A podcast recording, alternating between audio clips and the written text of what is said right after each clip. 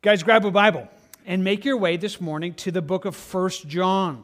Sunday mornings, that's where we are. We have been working verse by verse through the book of First John. We are picking up where we left off last week, longing that God would take his word and make it alive and just impacting into us this morning. So hopefully you got a Bible, you're making your way there. If you didn't bring one, there are Bibles in front of you and the chairs in front of you, page number on the screen so you can more rapidly move that way. You can use an electronic device, but one way or another, please be present with us and be in the word of God.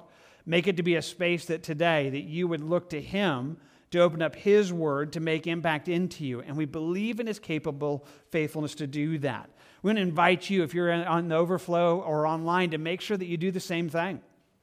That you fully just be present and that there would be space this morning that you would be hearing and listening, and that God would open up his word to you in a way that would touch your life right where you need it to. And God is capable of doing that. We so long for that. And so let's take a moment and ask Him for that. I'm going to lead in prayer, but as we do each week, I'm hoping you're asking that you would be asking for God to speak to you this morning in a way that would cause you to hear what He has for you. So, would you join me in that right now? Let's ask Him for that. Father, I think of just the words of Samuel as that young boy that, instructed by Eli, was just to enter into your presence and say, Speak, Lord. Your servant's listening. Lord, you were speaking. But by saying so, he was giving you his attention. God, you're a God who is speaking. That I'm sure of. You're a faithful God. You don't ever fail. I thank you for your word that is alive. I thank you that you are working through it, that all things that, that we need are found here. I thank you that it's a living thing and that you're working. But God, would you meet us right now that we really would be like that young boy Samuel and say, Lord, here I am. I, I, I want to listen. I want to hear you. I want to hear what you want me to hear. Lord, that you would open up by the power of your Spirit, through the, the, the effectiveness of your word, that, Lord, we'd understand the passage that's in front of us, but more than that. God, what you wanted to hear uh, of us to hear from you this morning that you would give us ears to hear what your Spirit's speaking, that we in this moment, together and yet individually, hearing you, which you just caused us to do that this morning, to hear what you have for us. God, by your power, would you cause that? We ask for it together in Jesus' name. Amen. Amen. Sometimes the most beautiful things are hidden right in plain sight. Sometimes things that are just absolutely amazing and, and, and just faithful and gorgeous to look at, sometimes we can miss them. I, you know what I mean by this, right? Think about it this way. I don't know if it's been that way where you've been making your way through that near one of the end of the days, and then all of a sudden you just happen to turn westward and you go and you see one of those incredible, just New Mexico sunsets, just sh- just spreading out all across the sky, and you're like, man, I, it was right there. It was right there. I, I, wasn't even paying attention. I mean, I'm just so glad that somehow something grabbed my attention to cause me to see this incredible beauty that was right in front of me. Sometimes you almost need somebody to catch your attention. You need somebody to say, hey, hey, hey, look over here because this is something you need to see. That's exactly what John wants to do to us this morning. You kind of join me there in John chapter 3. It begins this way, where it just invites us to behold what manner of love the Father has bestowed upon us. Pause there, go back to the first word, behold. That's the invitation.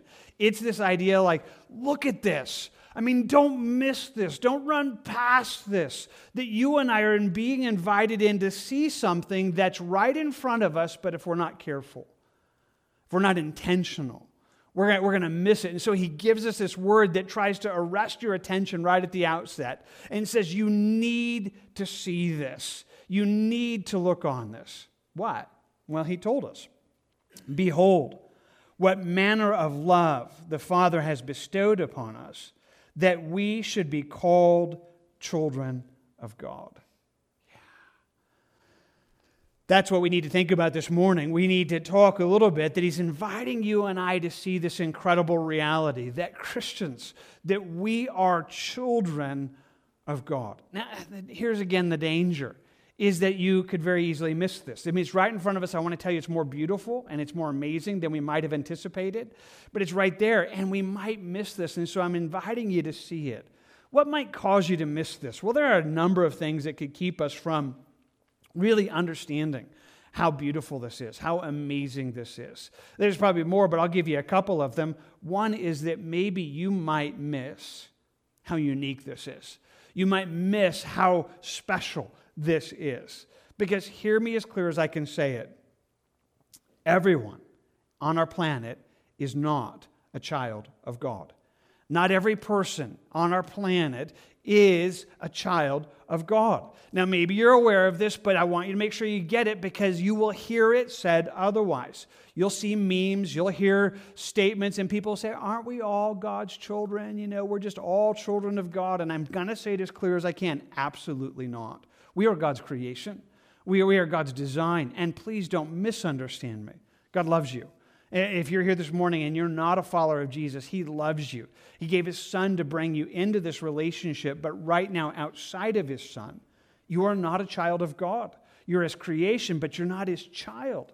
No, that you, you need to understand that because only Christians have been given this space where we get to be called children of God. It is uniquely ours, it is uniquely what belongs to us. Now, I like this in one sense laying it here, but I find myself thinking of a passage in the Gospel of John when he's kind of giving us this announcement of the birth of Christ or the, the, the, very divinity of Christ in many ways, just entering into our world. And he says it to us this way in John chapter 1, verse 12 and 13. He says, But as many as received him, speaking of Jesus, to them he gave the right to become children of God, to those who believe in his name who were born not of blood, nor the will of the flesh, nor the will of man, but of God. Wow. So he's talking about being children of God. I mean, he's saying the same thing. He's saying, hey, this is who, who this becomes. This is what this is and, and where it goes. Who are that? And again, he just tells us, as many as received him. Only those who received him, those who believe on his name, those who believe on Christ, those who, who believe upon him, they are this. They've been given, we've been given the right to be called the children of God. I just need you to hear this because, again, that's the only way it's right. It, it's wrong. Otherwise, in the most simple way, it's not a right that anybody else can claim. It's not a privilege that belongs to anybody else. It's not a, a space that is anybody else's. Only those who believe upon Christ have been given this right, have been given this honor, given this space to be children of God. But understand this it's more than just a title. It's more than just a title. He says we've become. That if you've believed upon Jesus, you have become. And that's a pretty big word. It's a, it's a statement of reality. It's a statement of belonging. It's a statement of that's who we are. That because of Jesus, we've now become something that we were not before. We, we were not children of God before, but now if you've believed on Him, you have become a child of God. You have become His child because we've been born. Or we would say later from John's Gospel, we've been born again. We've been brought into this relationship. And he just says it very clearly. This is not by blood, nor the will of the flesh, nor the will of man. Lots of stuff in there, but hear it clearly. Nobody becomes a child of God by birth. Nobody, in the sense of a natural birth, not just because your parents are Christians, not just because yeah, you're lineage, you're American or any of those things. Nobody becomes a child of God because of the church that you're brought up in. It has to be personal. Nobody becomes a child of God just because you tried really hard. That's, you, can't, you can't do this. It's not the, the, the will of the flesh. This isn't something that you could, yeah, well, I worked really hard at it. I worked really, really hard and I became. I mean, like I finally earned it. You didn't. And it's not the, the, the will of man. It's not that any sense that we could accomplish that, or in this sense, maybe even that we could accomplish it for anybody else. Again, your, your spouse can't do this for you. Your friends can't do this for you. I can't do this for you. It has to be God. It is a divine, supernatural, born again experience that happens for everybody who believes upon Jesus. For everybody who does this, we've been brought into this incredible reality that we're children of God that we are, we are God's children, that we've been brought into His family. And that's amazing. That's absolutely amazing. So, hear it again. Not everybody is. Not everybody is.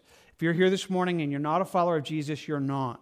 We don't say that to be cruel, we say that to be clear and to invite you into it. But as we look out at our world, that's not what we live among. We don't live among people that are God's children. We live among people, again, of His creation, that people He made, but they're not His children. Only Christians are. So we might miss this because we just didn't realize how unique it is. That, in one sense, the very language that we live in, and sometimes the way that people say this, uh, have caused us not to see how unique, how special this is. But other times we just might miss the wonder. The danger is because, especially for some of you, you've grown up in church or you've grown up in this community and you've heard it so many times. You know, I mean, in one sense, you, you know, we, we call each other brother and sister. We talk about being God's children. And in one sense, you might really miss how incredible this is. You might really miss how, how, how just amazing this is. That God has saved us and done more than we could have imagined. He has brought us into his family. Let's just be clear. He didn't have to. I mean, he didn't have to do any of this, right? But he didn't have to make us his family to save us. He could have saved us.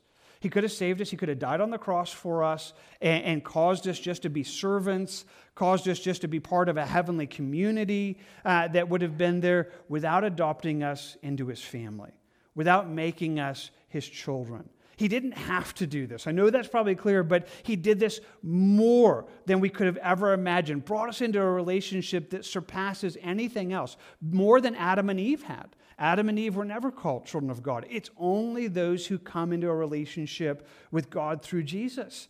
It's only by believing in Him we have this, and it's amazing.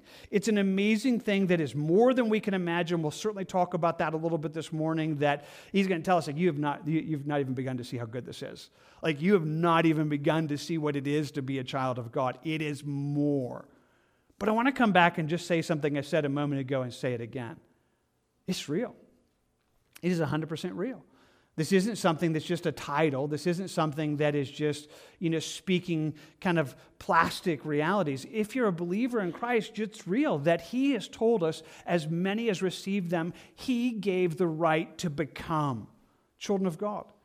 Like all of us, as many, like all of us who've done that, we've now become something. Not just given a title, we've become something we weren't. And it's better than that. So not only has God made it real, not only is it true, but He's working it inside of you that is in a way that's seeking to create that authenticity even more. Think about how Paul would say it in the book of Romans. He says, For as many that are led by the Spirit of God, these are the sons of God, or these are the children of God. That we, we have the work of the Spirit. And we've talked about this a few times over the last couple of weeks that if anybody doesn't have the Spirit of God, you're not His, he'll say in this section. But if you have the Spirit of God living inside of you, he says, you did not receive the spirit of bondage again to fear, but you've received the spirit of adoption, by whom we cry out, Abba, Father. He says, when, when God did this work inside of you, when He saved you, when He poured out His Spirit inside of you, He's doing something in you that is this spirit of adoption, this spirit of connecting us into His family. That because of that, we get to say, Abba, Father.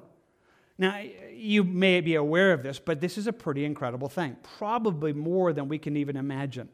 That we would call God Father is, again, huge. But Abba, it's, it's more intimate than that. Abba would probably, again, just, just loosely, maybe the best, you know, kind of English translation of that would be daddy. It would be Papa. It would be this kind of thing that if you ever go with us to Israel and you're walking around, you'll hear kids just running around calling their dad. Abba, Abba, you know, just like, you know, it's this place of, of tender affection, of, of just this incredible reality of being drawn into a relationship with God that we know Him as our Abba, that we know Him as our Father. But hear me again. This isn't something that's just a title, this is a reality. In fact, I like the way Paul would say it again in the book of Galatians. He says, And because you are sons, God has sent forth the Spirit of His Son into your hearts, crying out, Abba, Father. Therefore, you are no longer a slave, but a son. And if a son, then an heir of God through Christ. So, the reality is something that not only have you become this, but God Himself is empowering this, that He's working this inside of you, that He's doing it so that this relationship of knowing God as your Father is something that the Spirit of God inside of you is seeking to breathe into you, so that He is crying out inside your hearts for this. Now, I like this. Here's, here's where this can meet us in a very practical way. For some of you, you kind of, you're, you're kind of tracking already. You're like, man, I love, I, I, I want to walk in that. Others of you are sitting there and going, I just feel so far from that. My world is so broken. What I've gone through is, is so damaged that maybe that's not possible for me. I mean, if somehow I have to be able to know this, then maybe, maybe it's not going to work for me to be able to have that kind of relationship with God. But the Spirit of God inside of you is breathing this. He is speaking this.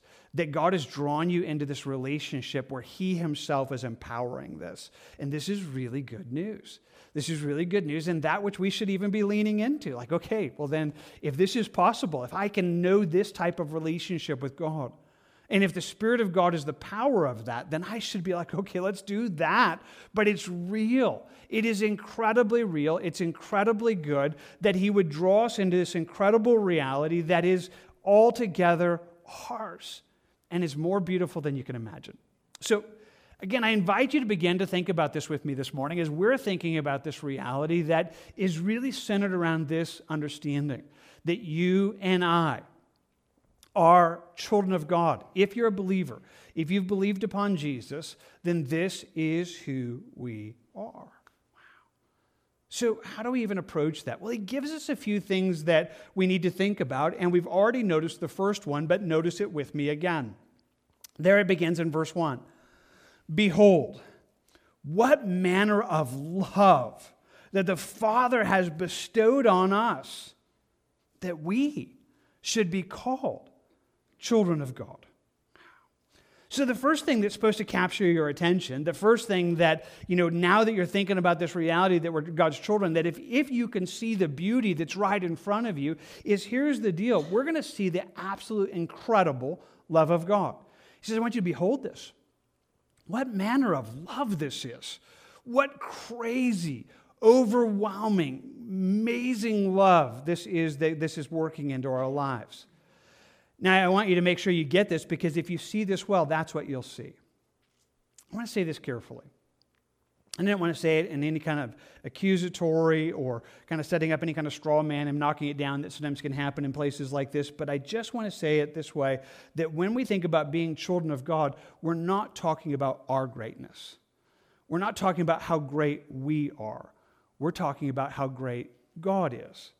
See, here's what happens. And again, I think it's a part of our culture right now. I think it's part of the kind of the, the, the, lukewarm theology that kind of works through our way in our world that sometimes, you know, I'll hear songs or I'll see memes that kind of talk about this reality, but it almost sounds like we're boasting. It almost like, I'm a child of God. You know, that's what I am. I mean, don't you know who I am? Don't you see how amazing I am? I mean, I'm powerful, I'm mighty. And I just want to tell you, that's not the point. He says, if you get this, you're going to look at this and go, that's, a, that, that's God's love. I mean, He has loved me who is unlovable. I'm a sinner. I mean, that He loved us when there wasn't anything good about us. When we were enemies of the cross, we were enemies of God, God looked upon us and said, not only would He save us, but He'd bring us in. And there isn't a sense that we go and go, well, we're so amazing. Aren't we so wonderful? Aren't we so great? No, you would see this and you should say, What a great God.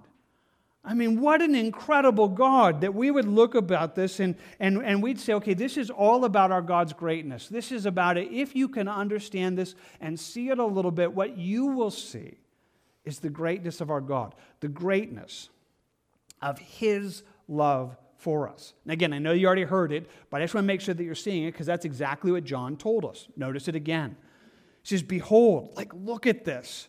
What manner of love the Father has bestowed upon us that we should be called children of God. I mean, you and me. I mean, if you're, I mean, what amazing love that you and I get to be called this. Wow. Found myself thinking about this. And um, one of the prayers that I you know, just enjoy reading. It's great to read through the New Testament and read the different prayers that are given there, and many times become fuels for our prayers. I, I was found myself thinking about the one that Paul prays in Ephesians 3, which is just a good model for us. Let me just read most of it there with you, and then we'll highlight the section that we want to see right now. He says, For this reason, I bow my knees to the Father of our Lord Jesus Christ, from whom the whole family in heaven and earth is named, that he would grant you, according to the riches of his glory, to be strengthened with might through his spirit in the inner man. It's like, I just want you to know that strength. I, I long that God would meet you in that, that Christ may dwell in your hearts through faith, that you, being rooted and grounded in love. So pause, catch it here. He says, I just want you to know Jesus. I'm praying for you to be strengthened. But here's the deal if you're, a, if you're a follower of Jesus, you have been planted in Christ. You've been planted in the love of God. I mean, the love of God is marked by you being a follower of Jesus so that you have been rooted and grounded in love. But then he adds to it. He says, I'm praying for you that you might be able to comprehend with all the saints what is the width and length and depth and height, to know the love of Christ, which passes knowledge, that you may be filled with all the fullness of God. He says, I know that you're in it. I know that you're planted in it, and I know that you have it. And if you're a follower of Jesus, you're in that, but you have not even begun to understand how massive God's love is. He says, What I'm praying for is that you would be able to kind of dive in and then you'd realize it's deeper, it's higher, it's wider than, than you have ever comprehended, that you would know more of it, even though you'll never know all of it here. I mean, that's what he said. He says it passes knowledge. There's not anybody here this morning that's go, Oh, I, I got that. I, I have that one figured out. Can we, can we go on to phase two or something beyond this? There's not any of us here that fully gets this, that sees how amazing this is, that, that understands the, the incredible nature of the love of God, but He's inviting us to see it. And if you can see what we're talking about this morning, then that's partly what you'll see. If you can grab this reality that, that we're children of God, then what you will see is how great God's love is. And, and you'll be like, wow, that's love. I mean, that's massive. That's, that's incredible. That, that's really, really good. Wow. But there's more. So we get this. He's inviting us to see it. Let's see what else he tells us. He says, Behold, what manner of love the Father has bestowed on us that we should be called children of God. Therefore, the world does not know us because it did not know him. It's connected, and therefore, it's saying because of this, we think about this, though we could look at this and say, okay, well, we see God's love in this. There is a sense that He's inviting us to see, I'm not sure the right way to say it, but I'm going to say it this way the otherworldliness of this. That there's a sense that it's not really what's represented here. He just simply says the world doesn't know this. The world doesn't know that. It doesn't recognize that. It doesn't embrace that. And in many ways, it's not seen clearly in the world in which you and I live. He says that's not the way it is. He says, therefore, the world doesn't know us. It doesn't really know who we are. It really doesn't understand this, and it didn't know him it, because it did not know him. It did not know Jesus. Now, this is helpful because we do live in this world. We do live in this world, and sometimes we can almost find ourselves valued by the way the world sees things. But what he's telling us is this is never something the world can comprehend. Jesus told us this gave it to us there in John 15. He says, If the world hates you, you know that it hated me before it hated you. If you were of the world, the world would love its own. Yet because you are not of the world, but I chose you out of the world, therefore the world hates you. I mean, just reasons with this. It says, of course you don't fit in this world Of course, this world doesn't embrace you. Of course, you don't feel the, the weight of this. Of course, you find yourself at odds with the world that you're living in. It was at odds with Jesus. So much more is it going to be at odds with us. In fact, Jesus would go on just in a couple chapters later in his prayer that he prayed that night.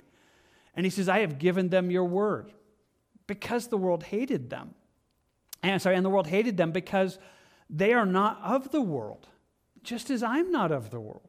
He says, I gave them this, and, and, and, and because of this, they're in this space. They're not of the world. And he says, Father, I don't pray that you should take them out of the world, but that you should keep them from the evil one. They are not of the world, just as I'm not of the world. I mean, just this statement of reality, just this reminder that somehow when we think about this and, and this recognition of what this is down here, that the world can't see this, and in many ways it'll never be represented well on this side of eternity. That the existence that we have now doesn't define even what this looks like. And yet there's a sense that we're supposed to be able to embrace it, that we're supposed to be able to embrace what cannot be seen by the world, that you and I are invited to be able to see. C.S. Lewis, when he was talking about this, tried to picture it to us this way. He says, It is a serious thing to remember that the dullest and most uninteresting person you talk to may one day be a person which, if you saw them now, you would be strongly tempted to worship. Now, just you pause and think about this for a moment. So here's the thing: he says it's, a, it's a sobering reality to realize that if you have talked to another Christian today, if you could see them, if you could see them and what they're going to be, if you could see them in this eternal state where they enter into what God has for them and the incredible glory, it would be, you would recognize, hey, these are prince and princesses of the king. These are children of God. I mean, these are, are, are, are people who are bestowed with such a space and place. The world doesn't see us that way.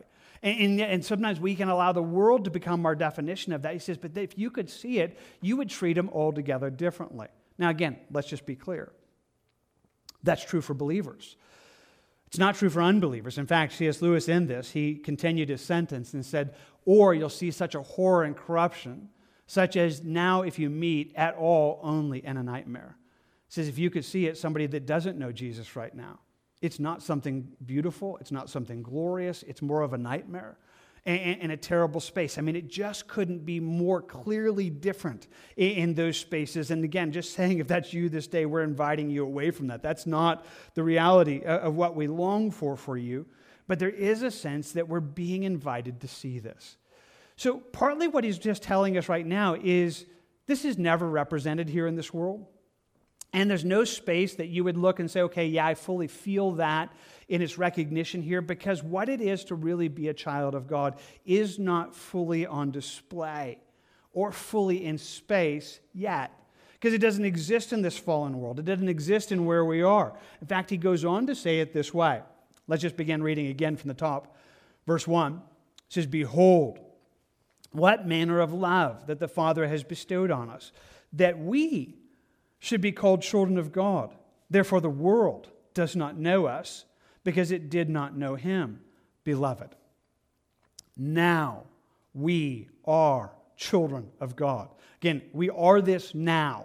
It's not something we're going to become. We already are this if we've believed on Jesus. Beloved, now we are children of God, and it has not yet been revealed what we shall be. But we know that when he is revealed, we shall be like him, for we shall see him as he is.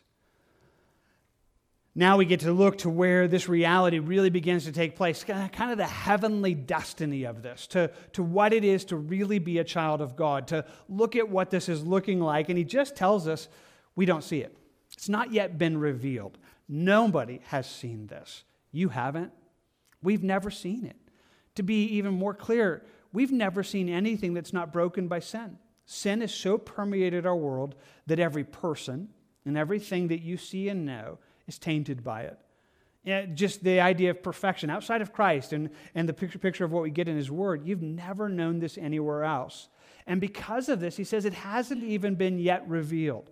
We haven't even been able to comprehend what it's going to be like to be a child of God in eternity. That it's going to be so much better than we can see it that we'd almost just say it's beyond us right now. It's beyond both our experience and understanding. It's better than that. See, most of what we know right now about what's going to be ours in eternity is what's not there. I mean, that's how God meets us because it's something that we can understand. We know brokenness, and so He's able to reason with us through brokenness about what heaven's going to be like. Think about how He gives it to us in the book of Revelation. He says, Now I saw a new heaven and a new earth. And so now we're gazing into the future. We're looking at God making all things new and to an eternity that's marked with righteousness. And so as he's trying to describe it for us, he'll say it this way And God will wipe away every tear from their eyes. There shall be no more death, nor sorrow, nor crying. There shall be no more pain, for the former things have passed away. Those things which were a part of what life is, they're gone. They're absolutely gone. And again, it's an amazing reality. I mean, he's just saying when we think about what this is, there's going to be no more tears. Death, it'll never be there again. We'll never know death in any capacity. It'll never be a part of our experience or life in the midst of this. There's not going to be sorrow. There's not going to be crying. There's not going to be pain. Wow. It's really good news, by the way, for some of you, maybe more than others. Pain's a part of all of our lives, but for some of you, it's a daily thing. It's a constant thing. These fears are always there. And yet he's looking and saying, So, do you want to know what heaven's like? It's got none of that. It's got none of those things. Those things, those were what sin was. That's what sin did to the world. But when you want to understand what heaven's like, it's gone. And in fact, it gets even better because he goes on in the next chapter and says, And there shall be no more curse. That the curse of sin, the brokenness of that, it is gone. That which has, has just tainted everything, it is gone. It's really, really good news. I mean, I just want to tell you it's really, really good news. But if we're actually still paying attention, it's like, okay, well, you didn't tell us what it's like. You told us what it's not like. I mean, you didn't, I mean, it didn't really describe, you know, what it's like to be a child of God, what it's like to be in eternity. And part of the reason is because it's incomprehensible to us. We've never known it. I can't even begin to imagine it. I can't even begin to, he says, it's not even been revealed what it's going to be like to be there then. It's not even something we can comprehend. In some ways, all we can get our minds around is say, well, I know it's not going to be there. I know it's not going to be there. No more sorrow, no more pain, no more sin, no more brokenness. None of these things that mark our days, that is the weight of what's wrong in our lives. This is what we know. He says it's not going to be that way. Instead, he says, we're going to be like him we're going to be changed and we're going to be transformed to be like him. Want to make sure you see it in the text, and then we'll try to, try to wrap our mind around it. Just starting there again in verse 2, he says, Beloved, now we are children of God, and it has not yet been revealed what we shall be. But we know that when he is revealed, when Jesus comes back, we shall be like him. For we shall see him as he is lots and lots we could talk about in this. Let me just quickly say what it's not saying. I don't think I need to spend a ton of time on this because most of you are already there, but it needs to be said just to make sure that we don't lose it. When he says that we're going to be made like him, we're going to see him, it's not any sense that we're going to be lost in him. This is not the, the Indian or Hindu kind of concept or nirvana that kind of loses all identity and lost in some God consciousness. It's not that. God has made us unique, and everything we know about eternity is that continuous. He likes uh, just the, the beauty of diversity that's found in, in our personalities, and so much of that will continue in that. There is a sense that we will still be there with Him. Neither is this the idea that we will become literal gods. That's the lie that began in the Garden of Eden when Satan came to tempt Eve and said, Hey, you could be made like God. That's the, the lie that moves its way through so many of the false uh, religions. This is the lie of Mormonism, something we talked about a couple weeks ago in the midst of it. Let's just be clear. This is not what he's saying. He's not saying that you're going to be, you know, a God all by yourself or you're going to be in that capacity of who he is. That's not what he's communicating to us. And most of us understand that. Instead, he's going to say, hey, we're going to be drawn into this Christ like life. That there's a sense that we will see him. We're to see Jesus, and when we do, we'll be changed. We'll be absolutely transformed. We'll be transformed morally. We'll be transformed in nature, in a Christ like character. We'll be made that way. And again, for many of you, this is exactly what you pursue right now and pursue it rightly. So you'll hear us as Christians sometimes say, Man, I just want to be more like Jesus. And what do we mean by that? Do we think we, we want to be the, you know, God incarnate, breathing life and creating things? No, that's not what we mean. We want to be, I want to be like, I want to be, I want to be good. I want to do right. I want to love people. I want to, I want to have the character and nature of God. I want to shine. I want to be Christ like in that sense. And the Bible calls us to that from one end of the, uh, of the cover to the other, inviting us to that. And that's exactly what he's speaking about, saying, No longer will it be in measure, it will be full that we'll take that, that character on. Again, I, I, think about this because, again, that's what he's seeking to do now. I, like the way he gives it to us in Second Corinthians, kind of speaking of some of the same reality. It says, But we all, with unveiled face, beholding as in a mirror the glory of the Lord, are being transformed into the same image from glory to glory, just as by the Spirit of the Lord. So if you're a follower of Jesus, he says, Here's what's taking place in your life you're being changed. God is changing you, He is transforming you. This process of sanctification, this process of transformation, and it happens today. It happens as we see Christ, He is changing us. He is making us more Christ like. He is, he is you know, conforming us to the image and character of His Son, which is beautiful, but it's incomplete on this side of eternity. And so now what we're gazing at is to the completion of that to the place that what he's doing in part now becomes the whole, to where we are changed, to where we're transformed. I like the way it gives it to us in Philippians. It says, For our citizenship is in heaven, from which we also eagerly wait for the Savior, the Lord Jesus Christ. We don't belong here. This isn't really our home. We really are made for heaven. He says we're longing for that. We're waiting for Jesus who will transform our lowly body, that it may be conformed to his glorious body, according to the working by which he is able even to subdue all things to himself. He says, We're waiting. We're waiting to see him. And when he does that, he's going to change us. He's going to transform us. And I'll just be honest, I, I, I look on this and go, man, I can't, I'm, I'm, I'm mind blown. Like, how is that going to even work? I mean, how is that going to work to where we're in heaven and we're changed? We are literally changed, that the wonder of what He started in us will be fully complete. It's going to be glorious. To where living in this space where we walk in righteousness, not just because we have to, but we want to, where righteousness will be who we are, not just because it's right, but because sin is done. And, you'll be changed. This is just, again, good news because, see, for some of you, you still have a hard time believing this. You still have the idea, it's like, okay, what if I get up to heaven and I blow it? Like, what if I start the whole process all over again? I seem to blow everything down here. I mean, I always, you know, stick my foot in my mouth or I say something I shouldn't say. And you can't even imagine it to be changed, to be made to where that never happens again, to where the, the, the form and the image of Christ, to who He's made us to be. But that's what we're looking forward to. And we give it to us in 1 Corinthians this way For now we see in a mirror dimly, but then face to face. Now I know in part, but then I shall know just as I am known. Just here, we're, it's just so, we're, we're looking on this, we're trying to figure it out, but it's like we're staring through a fog.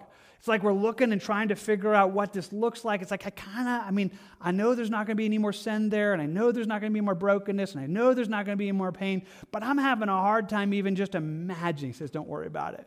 When we see Him, when we see Jesus, when we see him face to face, we're going to be changed. We're going to know that.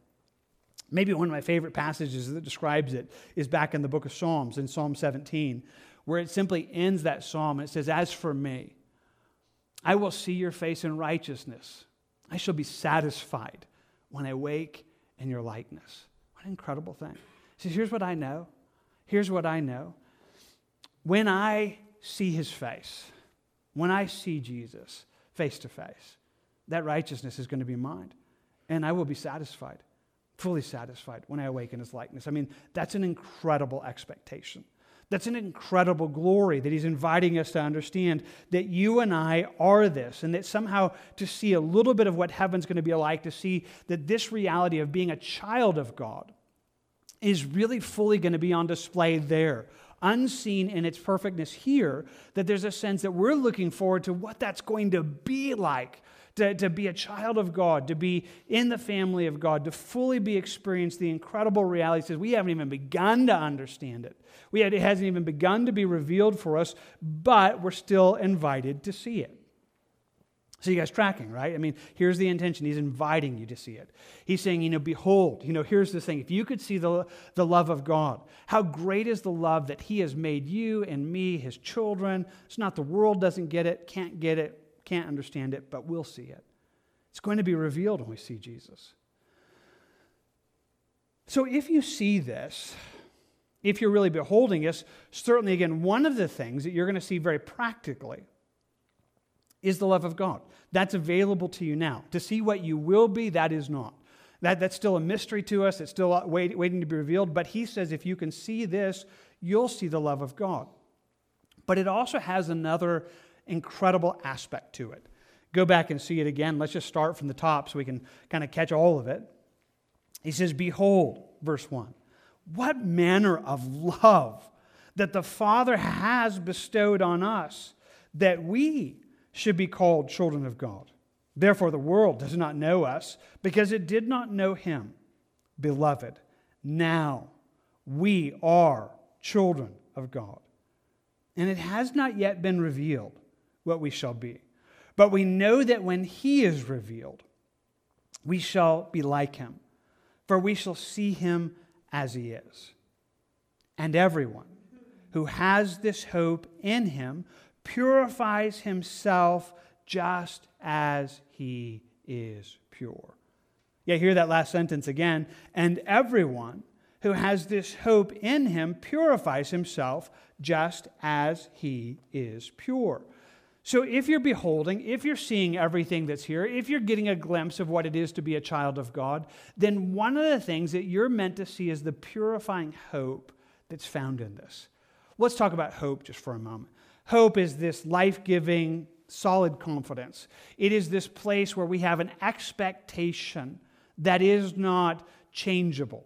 And we need to hear that because we use the word hope in such a loose way in our English vocabulary. We use the hope as a wish. So we might say, well, you know, I sure hope it doesn't get too windy this week. And then you're like, well, yeah, that's not that's just, you might wish that, but it's probably not going to happen, you know, kind of deal. You know, you kind of have these longings for something to happen, but you just like, well, I, I, I would like it, but I'm not confident it's going to happen. That's not the Greek word hope. It's not the biblical definition of hope. Hope is something that is solid, unchangeable, something that is meant to be where we fully expect it, that we know it's going to happen, that we solidly believe it. So thinking about it this way Romans 8, uh, God is reasoning with us. He says, For the earnest expectation of creation eagerly waits for the revealing of the sons of God. I don't have time to go back and give all of it to you, but simply put, sin has broken our world. Everything in our world is broken by sin, so that creation itself is waiting for the day for the children of God to be made manifest, for us to become what we really are. Because when we become what we really are, it's going to be changed that creation itself. There'll be no more death, no more sorrow, no more brokenness in our world. There'll be no more animals that die. There'll be no more pain that's found even within the, the, the, the, realms around us. And it says, so, you know, here's creation. It's like, boy, I can't wait for you guys to become the children of God. I mean, for you guys really to, to the sons of God to be made clear. He says, because creation itself will also be delivered from the bondage of corruption into the glorious liberty of the children of God. Then we get to enter into the liberty of being children. So does creation. So does creation. Creation gets to enjoy this incredible thing. It says not only that, but we also, who have the first fruits of the Spirit, even we are in ourselves groan within ourselves, eagerly waiting for the adoption, the redemption of our body. Like we know this. There's the Spirit of God as a down payment. We're longing for that day to happen. For, he says, we were saved in this hope. Now, this is obviously where I'm going because it's hope that we're wanting to think about. We were saved with this hope. But this hope that is seen is not hope. For why does one still hope for what he sees? But if we hope for what we do not see, we eagerly wait for it with perseverance. So now we have this hope. Now we have this hope of like, I can't wait for what that's going to be like. I'm so excited to be what God has made us to be, to where this is going to be fully revealed, that that would be that. But this hope is meant to be something solid now. In fact, in Hebrews, it would say, This hope we have is an anchor of the soul, both sure and steadfast, which enters the presence behind the veil, which is Jesus. He's the anchor, He's the source. But this thing, he says, there's the thing, this, this hope, it secures us. Like an anchor would hold a ship. And no matter what the storm, no matter what the thing is, it's like, okay, we're safe. like this is anchored. And you're only as strong as your anchor, and our anchor is strong. Our anchor is Christ. And so we'd say, I have a hope. It's not, well, I, I sure wish everything turns out well. No, it's like, I know it's going to turn out well. I just don't know when. I don't know when he's coming back, but when he comes back, when I see him, that's going to be amazing. You need that hope. You need hope. There's a solidness of this that isn't, you know, meant to be weak and, and moving back forward. You need to be a person who believes that if you're a follower of Jesus, that is yours. This is your solid expectation.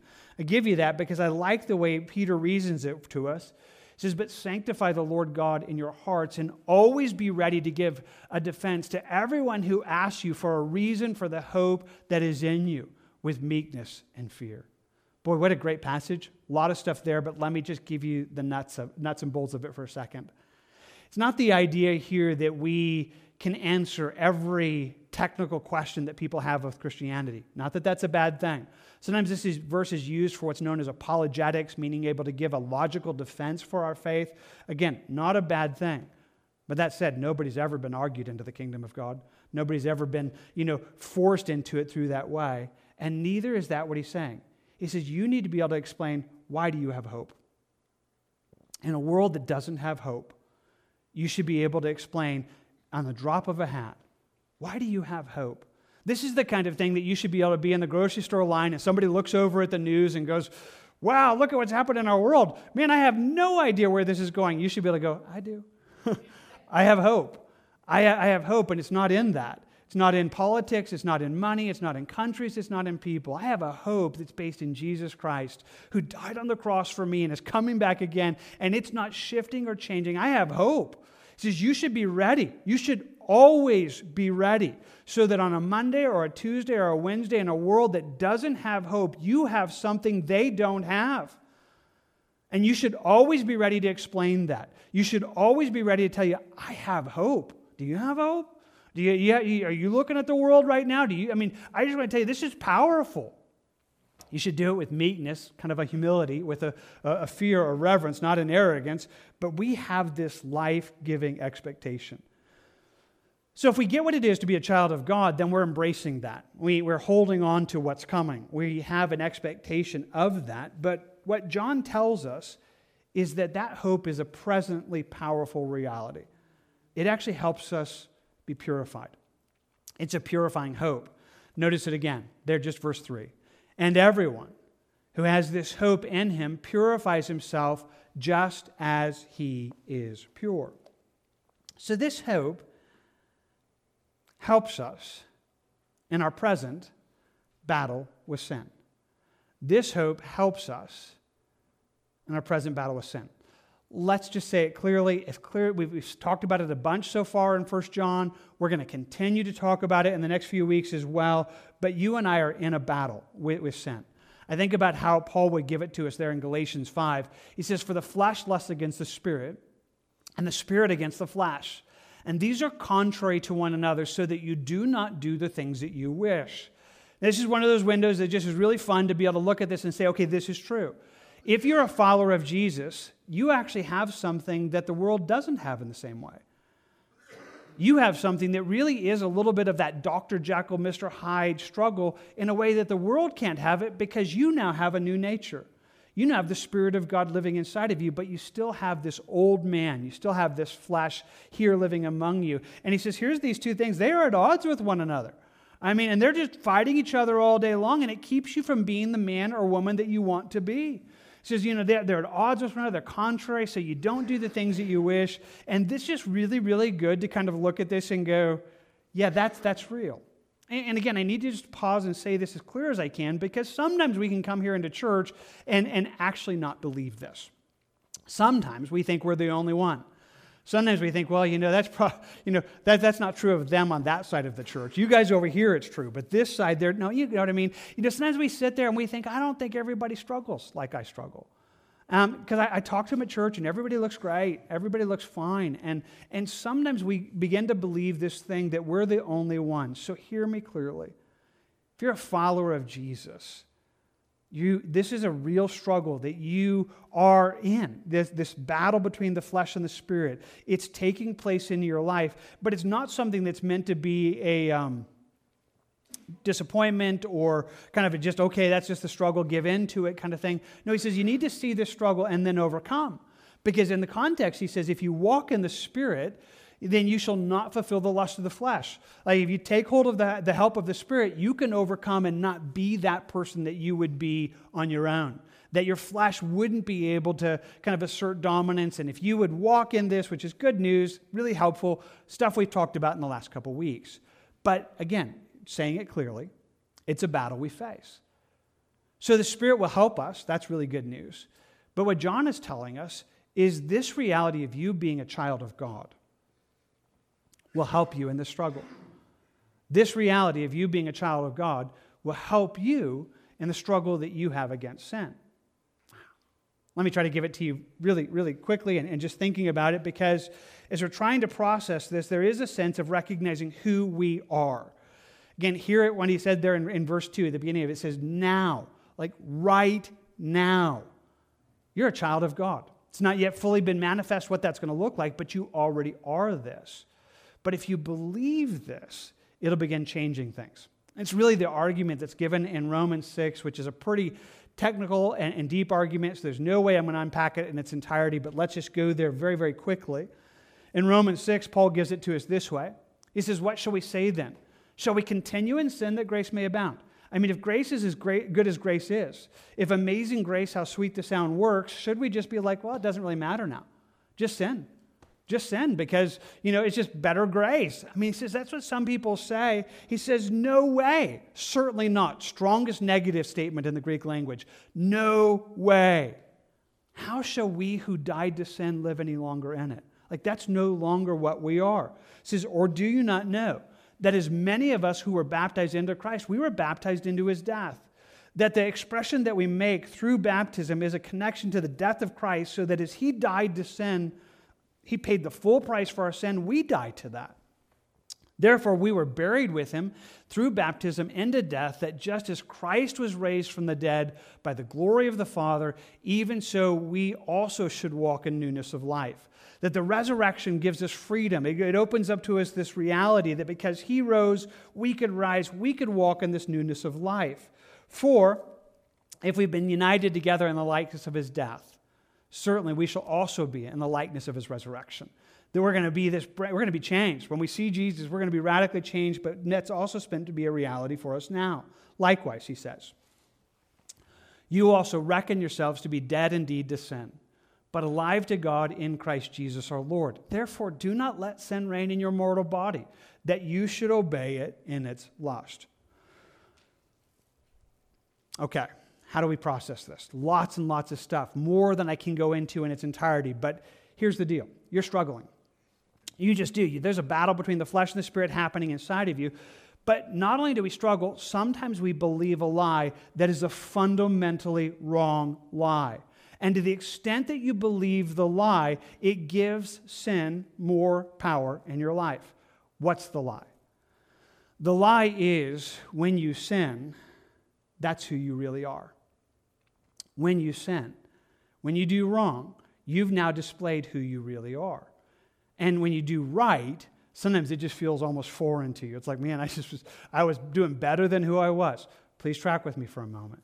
Now, again, we have our flesh and our spirit, so there's no not owning of our sin. We talked about that back in 1 John. If we say we don't have sin, we're lying. That's not true. We acknowledge that. But here's the thing if you have believed on Christ, then you've been born again. We're not talking about what will happen to you, but what already happened to you. You have become a child of God. That is who you really are when Jesus comes back and we see him face to face, it's not as if we're going to become something that he hasn't already made us. We're going to become fully what he already made us because you already are that. You're already a child of God. You're already today, if you are born again, it is who you are. So if you could believe it biblically, when you sin, that's not you any longer. It's no longer you. So Paul would kind of argue in Romans 7. He says, I sin, but it's no longer I. I mean, it's no longer what I am. There's a sense that you should be able to look at it, it's like, that's not who I am. Like, that is no, Jesus died. That's no longer me. That's no longer, I'm a, I, I've been rescued. I've been fixed. I've been, I mean, I'm a child of God. So when you sin it, you should be able to recognize that's not you. When you do the right thing, when you actually love somebody and you actually care and you do something right, it's like, man, I'm actually displaying what Jesus has made me to be. See, if I can grab your mind with this, I'm just going to tell you this is powerful. And because you don't believe this for some of you, you give in to sin before you ever had to do it because you kind of like, that's just me. That's what I do. I blow everything. You know, that's just what I, that's just my Paul says, don't do this. You should think this. You should reckon yourself. I died to that. That's no longer me. I'm, I'm, I'm going to believe this. I'm going to reckon myself dead to sin. And I'm alive to God in Christ Jesus. He says, if you believe this, then don't sin any longer. Like, say no to it. It's like, that's not me any longer. I don't have to be that person. I don't have to go that direction. I can be different because of what Jesus has already done. Boy, that's bigger than I can unpack it. I wish I could somehow say that better. I wish I could fully convince you of how good this is, but maybe I can come at it this direction. I hope you've already begun to believe this, because if you do, then you've begun to discover how good it is. But let me say it this direction. If this reality of being a child of God is not helping you today with your fight with sin, then you don't really believe it yeah, this is kind of a hook that I need to grab because I'm going to tell you, for some of you, it's going to grab you. See, let's go back and just read it. So he's telling us this way. He says, and everyone, and catch with me the everyone. And everyone who has this hope in him purifies himself just as he is pure. He says, if you believe this, if you believe this, it's purifying you. It's doing something inside of you that's helping you in your fight with sin because you believe this. So here's what I'm trying to tell you. I, have said a bunch of things this morning, and some of you have been listening and you think you believe it. I mean, you think you do. I, I've told you you're a child of God, and you're like, yeah, yeah, that's, that's probably true. But in your war with sin, that is a daily war, this is not actually helping you. It's not something that as you're fighting with sin, the reality of what God has already done inside you, it's not something that's helping you win those battles. And because it's not helping you, I can just tell you, you don't believe it. You don't believe it. Because if you believed it, everyone who has this hope, everyone who really gets what Jesus has done for us, finds this hope being something that purifies them, something that is helping transform them, helping them live a life that is more Christ like now. And I'm just telling you for somebody, maybe it's not a bunch, but maybe it is. There's just some of you who, who, who right now are recognizing, okay, maybe I don't get it. I mean, because that doesn't work for me. I mean, this, I mean, it doesn't ever help me when I'm battling with my flesh and, and all of a sudden it's kind of trying to, you know, there's this battle between my flesh and my spirit. The reality that I'm a child of God and that He's made me His and that's who I really am, it doesn't really ever enter into that place. And he says, You don't believe it. Because everyone who has this hope Everyone who has this hope purifies himself. So I'm not saying it as a condemnation. I'm saying it as an invitation. For some of you, again, I'm just telling you, you've been listening and you didn't actually realize how good this would be. I mean, some of you are like, well, yeah, heaven's going to be great. That'll be fun. Really looking forward to that. Let's go on. Let's talk about something else that's really, really helpful to our day. I'm going to tell you, it is really, really, really, really helpful. I mean, this would help you the rest of the day, and this will help you tomorrow. This will help you as you battle, as, as, as your flesh tries to assert and kind of order you around. You'll be able to say, No, that's not who I am. I'm a child of God. That is, that is not what Jesus made me to be. That is not that, that was what I was. That is no longer me. And you'll be able to say, God, I want to be the man that you want me to be. I want to be the woman you want me to be. That you would look at it and you would pray the way Jesus taught us to pray God, I want your kingdom to come. I'm looking forward to heaven, but I want your will to be done on earth now as it's going to be in heaven. I'd like to be a little bit more like I'm going to be then. I want to live that out in such a way that I display Christ in such a beautiful way. I should tell you it's true. I just want to tell you it's true, and that's what he's inviting it to. Think about it. Paul would say the same thing in 2 Corinthians. He says, he says, I will be a father to you, and you shall be my sons and my daughters, says the Lord Almighty. Therefore, he says, having these promises, beloved, let us cleanse ourselves from all the filthiness of the flesh and the spirit, perfecting holiness in the fear of God. If you believe these promises, if you believe you're going to be a child of God, then let's fight against sin. Let us purify ourselves. Let's cleanse ourselves because that's powerful. This is incredible. This is really, really practical and very, very helpful. Okay. Well, let's begin winding it down and just come back and say sometimes the most beautiful things are right in front of our eyes and we fail to see them. Sometimes they're right in front of us, and I'm telling you, this is one of them. One of them that you might kind of like, I, I, I think I believe that. And I'm like, you don't see it. Because you don't see it. Part of the problem is because it's an, it's an otherworldly thing, it's a heavenly destiny in, in its greatest reality.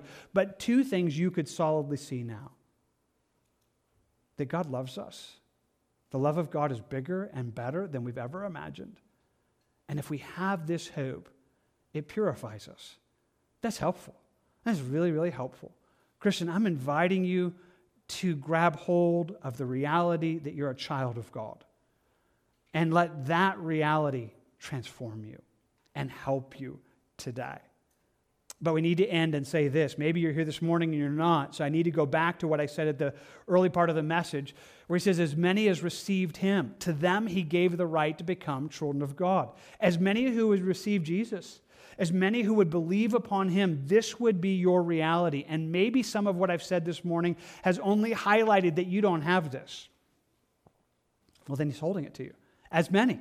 Like all of those who would believe upon Jesus, all those who would believe upon him and be saved, this would be yours. It can be.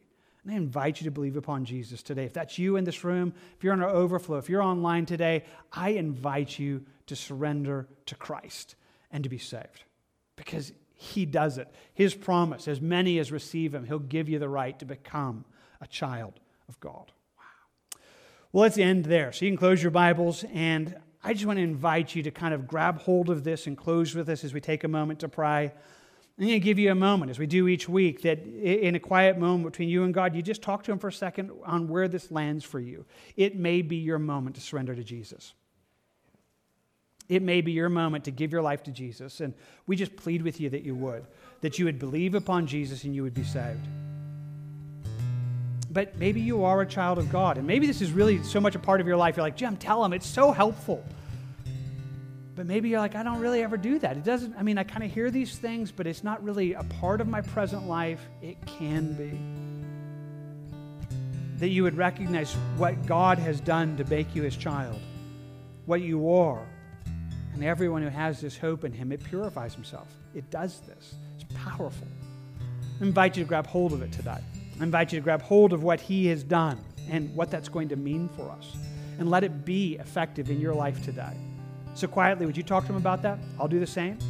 And we'll close in worship in just a moment.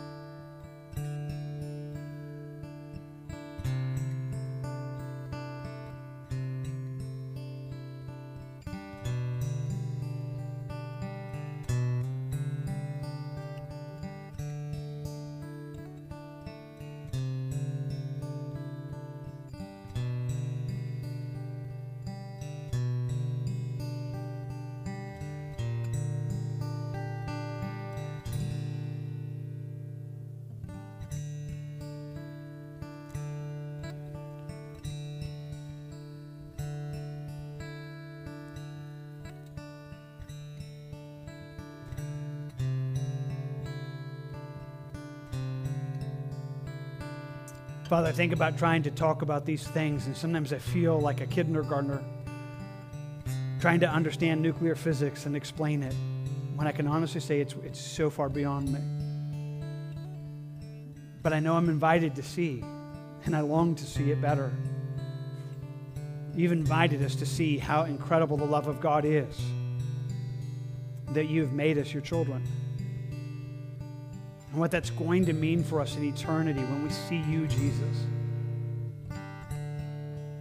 To have that hope is solidly ours, a hope that not only gives us confidence of the, of the future, but power in our daily lives. Lord, you said that everybody who has this hope finds it to be so. So I'm just asking for that. That we would have this hope and it would transform us. God, work that in each person here. I do pray for those that are here this morning that don't know you. I think about just how sad, how scary their present predicament is. If I could see where they're de- headed in just eternal destiny, it's a horror. It's a, it's a terror. God, would you rescue them from so horrible of a death, but bring them into so great of a life? Bring them to you because you said that everyone who does that, you would grant, you would give them a right to become children of God. Do it again. Lord, we ask for it right now as we trust this to you in Jesus' name. Amen. Amen. Well, we long that God meet you and that if you have questions, come up and ask. We'd love to talk to you about it. If you don't know Jesus, it gives us opportunity to again share with you. We'd love to be a part of that. Make your way up and, and give us that opportunity. But right now, let's all stand. Uh, we're going to close in worship. I do want to invite you when you're done with this final song, hang out with us. Take some moments. Greet those who are around you. Meet those that you don't yet know. Find those to pray with. It's a great way to just gather together as the body. But I want to bless you right now in the name of God. The Lord bless you and keep you. The Lord make his face shine upon you and be gracious to you. The Lord lift up his countenance upon you and give you peace. Guys, how about grab a Bible and join us this morning? If you brought one, join us there in First John. We're going to be in chapter 3 this morning. If you don't have a Bible, there are Bibles around you and chairs in front of you. You can grab one of those and find a page number on the screen so you can get there. Uh, if you want to use an electronic device, you can do that as well. But we're just wanting to make sure you're invited to be with us in the Word of God. Sunday mornings, we are working through verse, John verse by verse, and we're longing that in so doing that god would take this book and communicate it to us so we're picking up where we left off last week it gives you the ability to go back and get other messages if you're wanting as well but certainly to be there with us this morning as you're being heading there now, I do want to make sure that you and the overflow and those online, I specifically invite you to the same. Be with us fully. Grab a Bible. Make it so that as we're studying this, you study with us. And our longing this morning is that God would take His word and He would help you to get it, understanding it, but then through it, speaking to you and I personally. He does that, but we need that. So let's ask Him for that. I'm going to lead you in prayer, but I hope you would pray as well that you would ask the Holy Spirit to teach you personally this morning what He would have for you to hear. Let's ask Him. God, would you, even at this very moment, give us ears to hear what the Spirit is saying to the church? Lord, I think about how precise that is, that you do so by opening up truth to us. But you said that you've given us the Spirit as a helper, one that would be with each one of us individually. In many ways, our own personal tutor to show us and open up to us what we need to understand.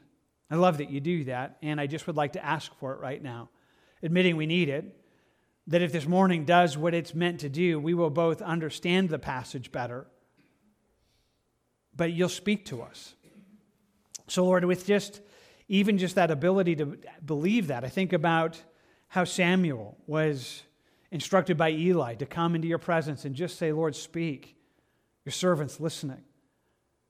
Lord, I know that's how we're supposed to come right now.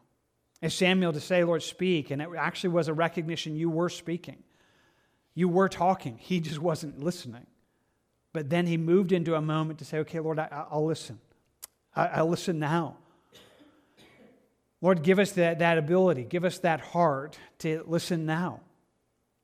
to what you would say to each one of us. Help us to hear that. Work it good in our lives right now. We ask this together in Jesus' name. Amen. Amen. Sometimes the most beautiful and amazing things are hidden in plain sight. Sometimes the things that are just like, wow, if you could really see them, sometimes they're right in front of you and you might miss them because it's so. Sometimes it's just failure to pay attention. I'm sure it's happened to you guys, right? You've been making your way near the end of some day here in New Mexico, and then all of a sudden you look westward and you see a sunset that is just indescribable. I mean, the colors just permeating the sky and flowing, and you're like, wow, that is so beautiful. And then you just recognize, I almost missed it. Like I, I was right here, but I was paying attention somewhere else. And, and I just happened to turn and catch that which was right near. And you're, sometimes you can find yourself glad that you turned. And sometimes you're almost wishing that somebody would, you know, tell you, like, hey, somebody announced to me when to look. Well, God does that sometimes. Sometimes we need someone to say, hey, look right here and right now. That's exactly how our text begins. Notice with me at the first part of verse 1 in 1 John chapter 3, it says it this way Behold, what manner of love the Father has bestowed upon us.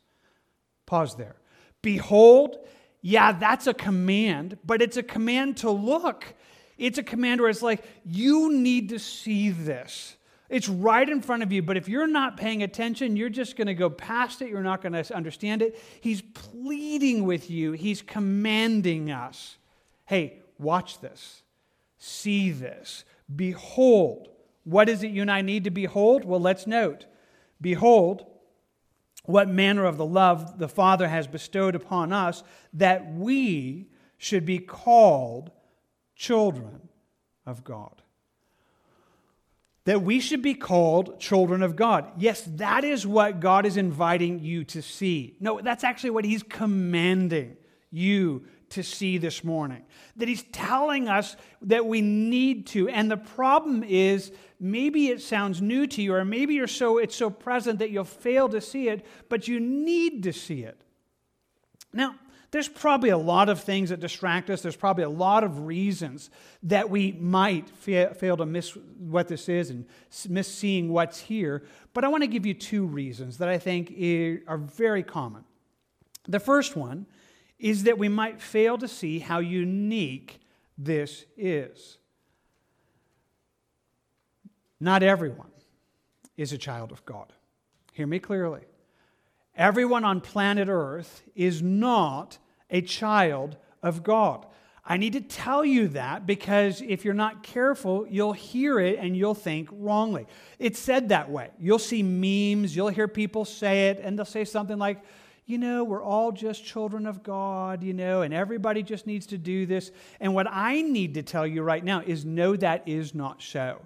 If you're here this morning and you're not a child of, not a Christian, excuse me, then you're not a child of God. Now, please don't hear me wrongly in that. I'm not speaking harshly to you or insultingly to you. In fact, I will tell you now God loves you. God so loves the world that he gave his only begotten Son. I can confidently say that to every one of you, but if you're not a Christian, you're not a child of God. Because only Christians, only those who are real, true, born again, believing in Jesus, Christians, are actually children of God. Well, yeah, I think one of the passages that shows this best to me is in John chapter 1, this amazing beginning to the Gospel of John, where John is explaining Jesus just coming and the life and light of men. And he says it this way in chapter 1, verse 12. He says, But as many as received him, the him is Jesus, has received Jesus, to them he gave the right to become children of God, to those who believe in his name, who were born not of blood, nor of the will of flesh, nor of the will of man, but of God. So you wrap your mind around this, and again, I want to just highlight to you he's talking about being a child of God. Talking about those who are this, which is what we're seeing in our text this morning. And he's telling us who is that? Who's a child of God? Well, he says it's as many as receive Jesus, to those who believe on his name. To believe in Jesus, to believe on his name, to be saved, which is what that's talking about, those are the ones who get this. Only those who believe in Jesus get this. In fact, it's to these that he gave the right to be called, to become children of God. Wow. Okay, think this through for a moment because this is more authoritative and more wild and wonderful than I can put into words. Only those who believe on Jesus have the right, have the right, the God given right to be called a child of God. It's wrong to call anybody else a child of God, and it's not true. It's not true.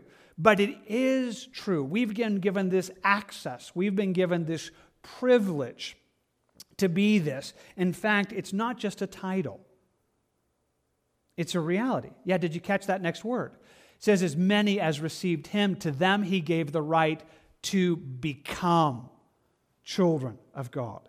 Not to just have the title, not just be given some kind of badge. It's a reality. It's what we weren't, now we are.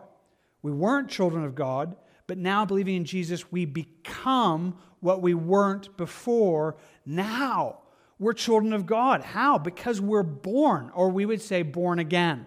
That he's going to tell us in John 3 that that's what it is to believe upon Jesus, that it is that. But what he highlights here is this being born, it's not of blood, it's nor the will of the flesh, nor the will of man. Lots of stuff in that, but let me give you just a couple basics. Nobody becomes a child of God by blood. Nobody is born physically and you become a Christian because your parents are Christians. Nobody. It never works that way. never happens that way. You don't get into the kingdom of God that way. You, it has to be personal. You don't get there by the will of the flesh. You don't get there by saying, okay, I'll do that. What do I need to do? You know, give me the 10 things that will make me a child of God and I'll accomplish that. You can't do it. It's not the will of man. It's not us causing it, nor maybe even saying it this way I can't do this for you. I can't make you saved. Your spouse can't make you saved. Your parents can't make you saved. Only God can do this. It has to be of Him. It has to be Him that supernaturally, in this believing upon Jesus, causes us, changes us to become children of God. And every single person who believes on Jesus, He does that for. Because that's what He said. As many as received Him, like all of us, He gives the right to become. Wow. Now, that's a pretty amazing reality, but again, that we need to make sure we're catching is that's only believers. Nobody else is this. And if you failed to see this, you might not catch how amazingly beautiful this is because you kind of assumed everybody was. No, they're not. Only Christians are. But maybe sometimes we miss it just because it's almost become common language especially in churches. And, and so we use it that way. And in churches, we talk about it this way that we, we, we talk about being Christians, we talk about being children of God, uh, we talk about each other as brothers and sisters in Christ, all really good things. But sometimes we just miss how wild this is. We, we miss how wonderful this is. We miss how incredible it is that this is what God has done for us. Maybe it would help to just say it this way God didn't have to make you a child of God. He, he could have saved you even and not made you a child of God. I mean, he could have. I mean, Jesus dying on the cross could have saved us and he could have brought us into eternity to be citizens of heaven, to be servants of, of eternity, and never actually adopted us into his family never brought us in so tight and so close. It wasn't required for him to do that. He massively did that. And in so doing, he did more for us than had ever been done. To be a child of God is not just to be restored to what Adam and Eve lost, they were never called children of God. Only by believing in Jesus can you become a child of God only through this incredible space where this can happen. And I just want to tell you, it's more than you've ever imagined. I can tell that because it's going to say further in the text, it hasn't, we, we, we can't even just begin to get close to this. So I can tell you this it is bigger, it is more beautiful than you've ever imagined. We need to see that. But I also want to just communicate it is absolutely real. See, we talked about it just a moment ago, but go back with me there in John 1 where it says, To as many as received him, to them he gave the right to become children of God. Becoming. Reality. It's not just, again, a title, it's not just a, a name for us, it's something we became. And everybody who is a child of God, you've become what you were not before. To believe upon Jesus, you've become this reality in Christ. In fact, that dynamic gets even a little bit more real, if I can say it this way, when you realize how much God is working to help you grow in this. Think about it this way Romans 8 says, For as many as are led by the Spirit of God, these are sons of God. Or it's another way of saying, these are children of God. Same concept. For you did not receive the spirit of bondage again to fear, but you received the spirit of adoption, by whom we cry out, Abba, Father. So if you're a believer, then you have the Spirit of God in you. We've talked about that a couple weeks ago, that there's a sense that nobody gets saved without having the Spirit of God in you. He's in you. And if He's inside of you, it's not this slavery thing, it's not this external bondage. Instead, you got the Spirit of adoption, whereby He's trying to help you cry out, Abba, Father. Wow, let's think about that for a moment. So, Father, we can kind of get. I mean, it's still pretty amazing to be, be able to call God Father, but Abba adds a dimension to it that is almost hard for some of us to imagine. Abba is the, the Hebrew word coming out of the Aramaic word that is probably its closest equivalent into the human language, uh, would be daddy or papa. It has this tenderness to it. In fact, they still use it that way. If you ever go with us over to Israel, you'll be able to walk around, you'll hear little kids crying out to their dads, and they'll just be like, Abba, Abba, you know, daddy, like, dad. It's, it's, it's, a tender affection. It's this place where God says, I'm inviting you into such a relationship that isn't just this formal, you know, you're this, this is my heavenly. I mean, it's like I get to call him my father, my, my Abba. Now, again, the Holy Spirit's doing this. In fact, he would say it again in Galatians this way. He says, And because you are sons, because God has now done this in you, you're children of God, God has sent forth the Spirit of His Son into your hearts, crying out, Abba, Father.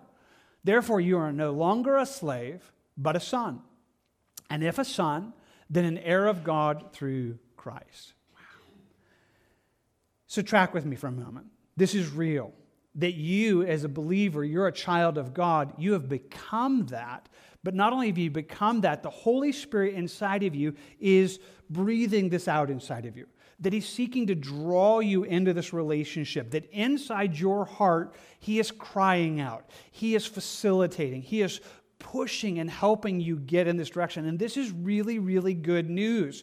For some of you, it's not going to, you know, maybe you've had a really good, uh, you know, kind of healthy, you know, family upbringing. And so kind of the transition to recognizing God as your Heavenly Father is not as big of a stretch as it is for others. But some of you, I just want to speak to you very carefully and say, your life has been broken. I mean, your family history, and you personally have been broken. So when you hear this, you're kind of like, well, maybe somebody else could have that. I can't. Like, I'm so messed up. Like, I'm, my whole upbringing is so messed up. I mean, to embrace God as my father, it's like, it's just so far outside of my capabilities. But I want to tell you, it's not in your capability, it's His. And He is actively today seeking to breathe this out inside of you, which makes this again something that isn't just formal, it isn't just a title, it's this incredible reality that we now are this, that He now has done this, that if you are a follower of Jesus and you really have believed in Him, then today you're children of God. And I just want to say, maybe you're missing it. But I want you to see it. I want you to behold what that is. I want you to be able to see it with me this morning. And if you can see it, it's going to do a number of things. Well, that's what our text tells us. So let's go back and note it. He tells it to us this way at the beginning in verse 1. He says, Behold, what manner of love the Father has bestowed on us, that we should be called children of God. So, one of the first things that will happen is if you can really see what it is to be a child of God, is you're going to see how incredible God's love is. His amazing, overwhelming love. You'll see, he says, what manner? And the idea is how extravagant, how beyond measure God's love is. you'll see that. Now, I want you to see this, but I maybe need to come at it a different direction. I want to say this carefully, and I don't want to say this with any kind of accusation or condemnation of others, but I want to just say this. If you can see this, this isn't about our greatness, it isn't about how great we are, it's about His greatness. Maybe you're tracking with me because sometimes I hear this and I wonder Sometimes I'll hear people say something about being a child of God, but it almost sounds arrogant. And I don't mean that to come again, just kind of, I'm not talking, trying to speak badly about anybody here. I don't know anybody personally, so if you think I'm talking to you, not intentionally, but I see it as memes, I see it as things, and people like, you know, I'm a child of God. I'm a, you know, daughter of the king, and I'm a, I'm a, I'm a you know, look at me, I'm great, I'm worthy, I'm, and I want to tell you something. That's not what he's saying you're going to see. He says, if you see this, you're going to go, Me? Do you see how much love God has? That we, like us who were strangers and aliens, who were enemies of the cross, who who were by nature children of wrath, I mean, we're not talking about our worth. We're talking about the incredible, amazing love of God. That He would take people like us and make us children of God. And I want to tell you if you see it, you're not going to be impressed with you. It's not going to build up your self worth. It's going to build up your appreciation of how incredible God is, or very specifically, here he says, his love. You're going to see it and go, wow, really? I mean, God would love me that much to bring us into the family? Wow. I think about that. And sometimes it's helpful to, to see how different prayers in the Bible are prayed and good to kind of use them and use uh, the different prayers that are there. And one of them that I have found helpful in this specific area is found in Ephesians 3, where Paul is praying. I'll just kind of give you the whole prayer, but we'll highlight just a couple pieces of it. So he's praying there in Ephesians 3, and he says, For this reason, I bow my knees to the Father of our Lord Jesus Christ from whom the whole family in heaven and earth is named, like all the children of God, believers, that he would grant you, according to the riches of his glory, to be strengthened with might through his spirit in the inner man. Like I want you to sense this on the inside out. I want you to have this that Christ may dwell in your hearts through faith, that you, being rooted and grounded in love. Okay, pause says, I want you really get this. I'm really praying for you to get this. But if you're a follower of Jesus, you're already in it. I mean, if you're really a follower of Jesus, you have been planted in the love of God. You've been rooted in the love of God. The reason that you're saved is because God so loved the world that he gave his only begotten Son. And the very beginning and basic reality is that if you're a follower of Jesus, it's because God loved you and he saved you. But that's just the beginning of comprehending God's love. He says, you're, you're, you're rooted in it, you're grounded in it, but I'm praying that you might be able, he says, to comprehend with all the saints what is the width and length and depth and height, to know the love of Christ, which passes knowledge, that you may be filled with all the fullness of God. He says, You're loved, you're planted in it, but you do not understand how great his love is. You don't. I can say that with confidence because he goes on to say that it passes knowledge. That there's not anybody that's going, okay, I got that. Can we go on to something else? He says it's bigger than you've ever imagined. It's wider, it's deeper, it's taller, wider, wide, it's beyond your comprehension. But he just says, I would like you to know it a little bit more. I want you to be able to get a little bit more so you're, you would just be a little bit more like, he really does. Wow. I mean, look at how great the love of God is. I mean, it's bigger and it's better and it's wider. he says, I want you to know this because this would bring you to all that God has. This would bring you to the fullness of what that is. So here's what he's telling us here in 1 John that's what you should see. If you're going to grab this understanding of what it is to be a child of God, then one of the things is his behold what manner of love. That you'll go, wow, the love of God is, is wow. I mean, that He would love us and make us His children. Undeserved, amazing, glorious, fantastic, beautiful love. Now, as we wrap that, that's certainly true. So, one of the things that would happen this morning is if you would grab this a little bit, then maybe a little bit more, you'd see that. But there's more. Let's go back and see it. So, let's just pick it up from the start. Verse 1 again. Behold, like, see this what manner of love the Father has bestowed on us, that we should be called the children of God. Therefore, the world does not know us because it did not know him. All right, let's add this to it. So, we're children of God if we're believers, and we're supposed to see the incredible love of God in it. May it be so a little bit. May God grow us in that. But in trying to wrap our minds around this and see what this looks like, he just lets us know what I'm going to call the otherworldliness of this. It's probably not a great description, but I couldn't think of a better one. But there is a sense of just understanding that this reality of being a child of God is never going to be embraced by the world nor understood within the framework of this world on this side of eternity. It's never going to be there. He says, Here's the thing. Therefore, because that's who we are, he says, the world doesn't know it. They don't recognize it. It's not going to be recognized here because it did not know him. It did not know Christ. It did not know him. And because of who he is, it draws us into the same space. Well, I think about that, and that's exactly what Jesus was explaining. The night before he went to the cross, he was explaining to the disciples, and he said, If the world hates you, you know that it hated me before it hated you. If you were of the world, the world would love its own. Yet because you are not of the world, but I chose you out of the world, therefore the world hates you. Says you need to understand this. This shouldn't be a surprise to you. You're never going to fit in here. The world is never going to embrace you for what you are. You're never going to find the value of what this is within this world or its value systems or places. He says, in fact, the world's going to hate, hate you because it hated me, he says. In fact, Jesus goes on in John 17 in that same night to pray for us. He's praying to God. He says, I have given them your word. And the world has hated them because they are not of this world, just as I'm not of the world. I do not pray, he says, that you should take them out of the world, but that you should keep them from the evil one. They are not of the world, just as I'm not of the world. Wow. Hear it from Jesus' perspective. And he just says, This is not your home. You're not going to find this here. The reality of who you are is never going to be expressed in this location or space. The, the, the world itself around you is not going to recognize it, but they fail to recognize what is true the world and the way the world sees things, and the way that sometimes because of where we are in the world, we can fail to realize what we really are, what God has really done. And so just knowing that is helpful. In fact, sometimes even just knowing this, that kind of would just try to wake us up from some of our perspective is helpful to, to the way that we'd even see this.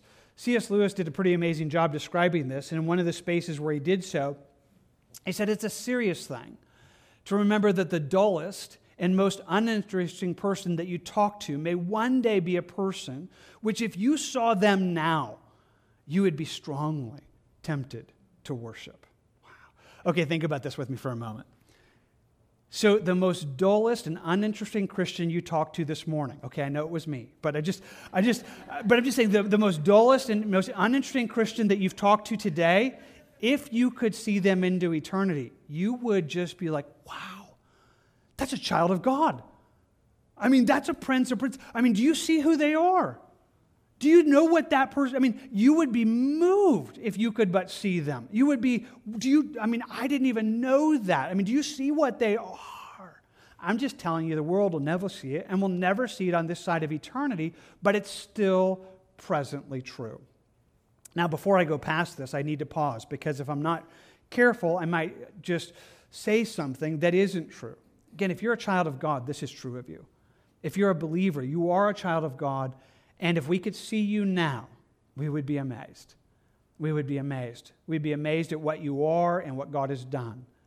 But if you're not a child of God, this is not true of you. Your, your destiny is not a beautiful destiny. It's not a becoming a child of God. It's becoming a subject to hell. In fact, C.S. Lewis, in the same sentence, goes on to say you're either going to see someone that you'd almost be tempted to worship, or else you will see a horror and a corruption such as is now you meet, if at all, only in a nightmare. He says you would see somebody in the horrors of what hell is and destruction, and it would be as scary as the scariest nightmare you've ever had I mean, those are the realities that really define existence here, though it's not so clearly seen now. Again, I just invite you away from that if that's you, because that's not what we want for you. But, Christian, I'm just inviting you again to understand this. If you can see this this morning, if I can help you understand that you're a child of God, it's not something that is clearly perceptible here. The world isn't going to ever embrace it, the world isn't going to see it. We're not going to see it on this side of it.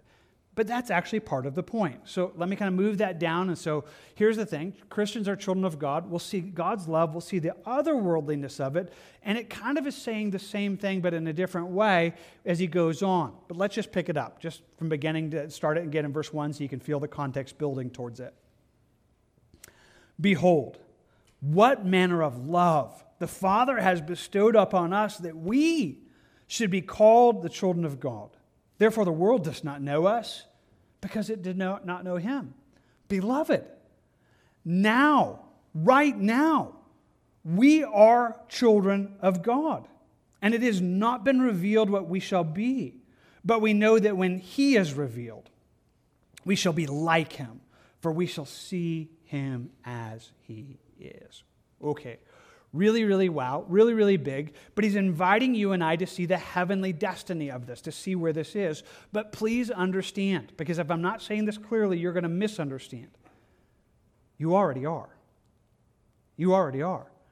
If you've believed upon Jesus, you've already become a child of God. You've already are. And that's how he begins it there in verse 2. Beloved, now, today, right here, we are children of God. That is what we are. That's what we've been made.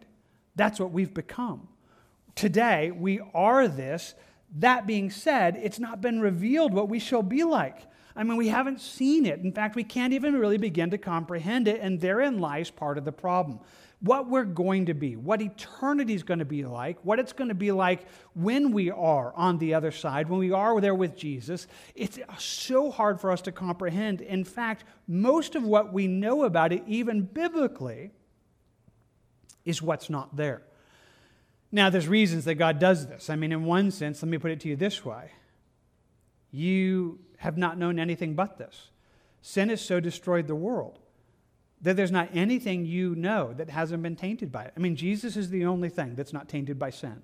And, and you can find him and seeing him through Scripture, but everything else that you know, everything else that you know is broken. Everything else you experience is tainted by sin. So, in one sense, that's your entire experience. So, when God reasons with us what heaven is going to be like, some ways, all he can tell us is what it's not going to be like. For example, he'll give it to us in Revelation when he begins unpacking it for us. He says, Now I saw a new heaven and a new earth. That there's this eternity, this brand new creation, this world that's going to be inhabited by righteousness, this future that's going to be ours. And he begins to try to define it for us. And he says, God will wipe away every tear from their eyes. There shall be no more death, nor sorrow, nor crying. There shall be no more pain for the former things have passed away. What really incredible good news. What a really incredible good news. It says there's not going to be sorrow, not going to be death.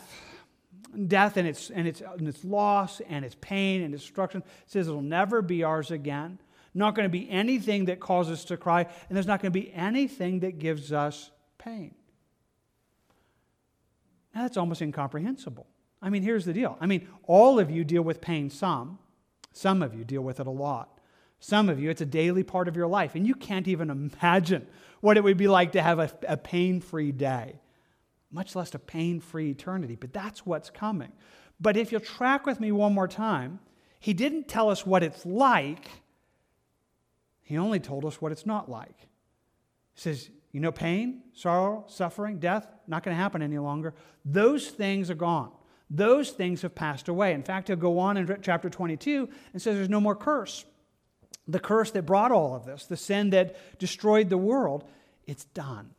Now, this is really, really, really good news, but if you're trying to track with me for a moment, it's a little bit like, okay, so I know what it's not like. Now, tell me what it's like. I mean, tell me if I know it's not like, I kind of want to know what it's like. And he just simply says, You can't get it you can't comprehend it. It's, it. It hasn't been revealed to us. And part of the problem is because there's no way to describe what we have never even tasted. There's no way to enter into an experience that is not ours, but he just reminds us right now hey, that's coming. It, there's this amazing thing that's coming, and part of what we know is what's not going to be there.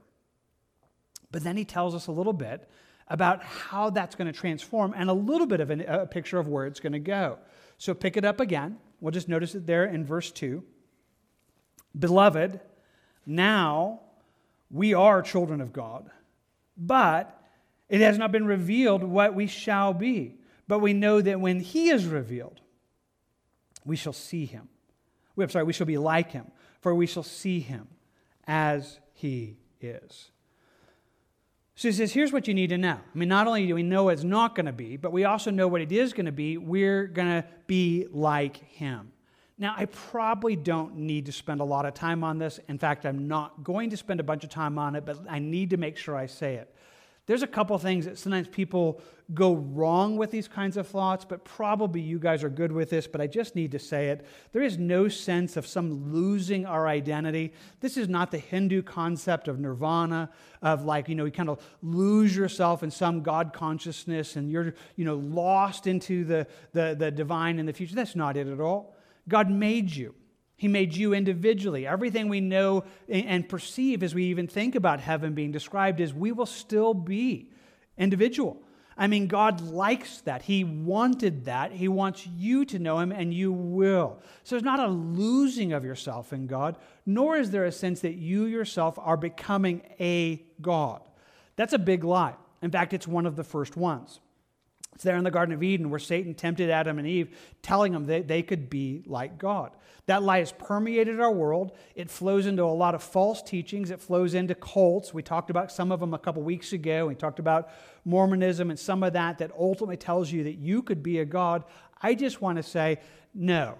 I mean, you're not, when it says you're going to be like him, it doesn't mean that you're going to be God kind of commanding your own universes and creating your own spaces. That's not it. And I don't think most of you go there. In fact, for most of you, you'll be able to track with it even better when you think about it this way, because in many ways, what he's telling us here is what we long for.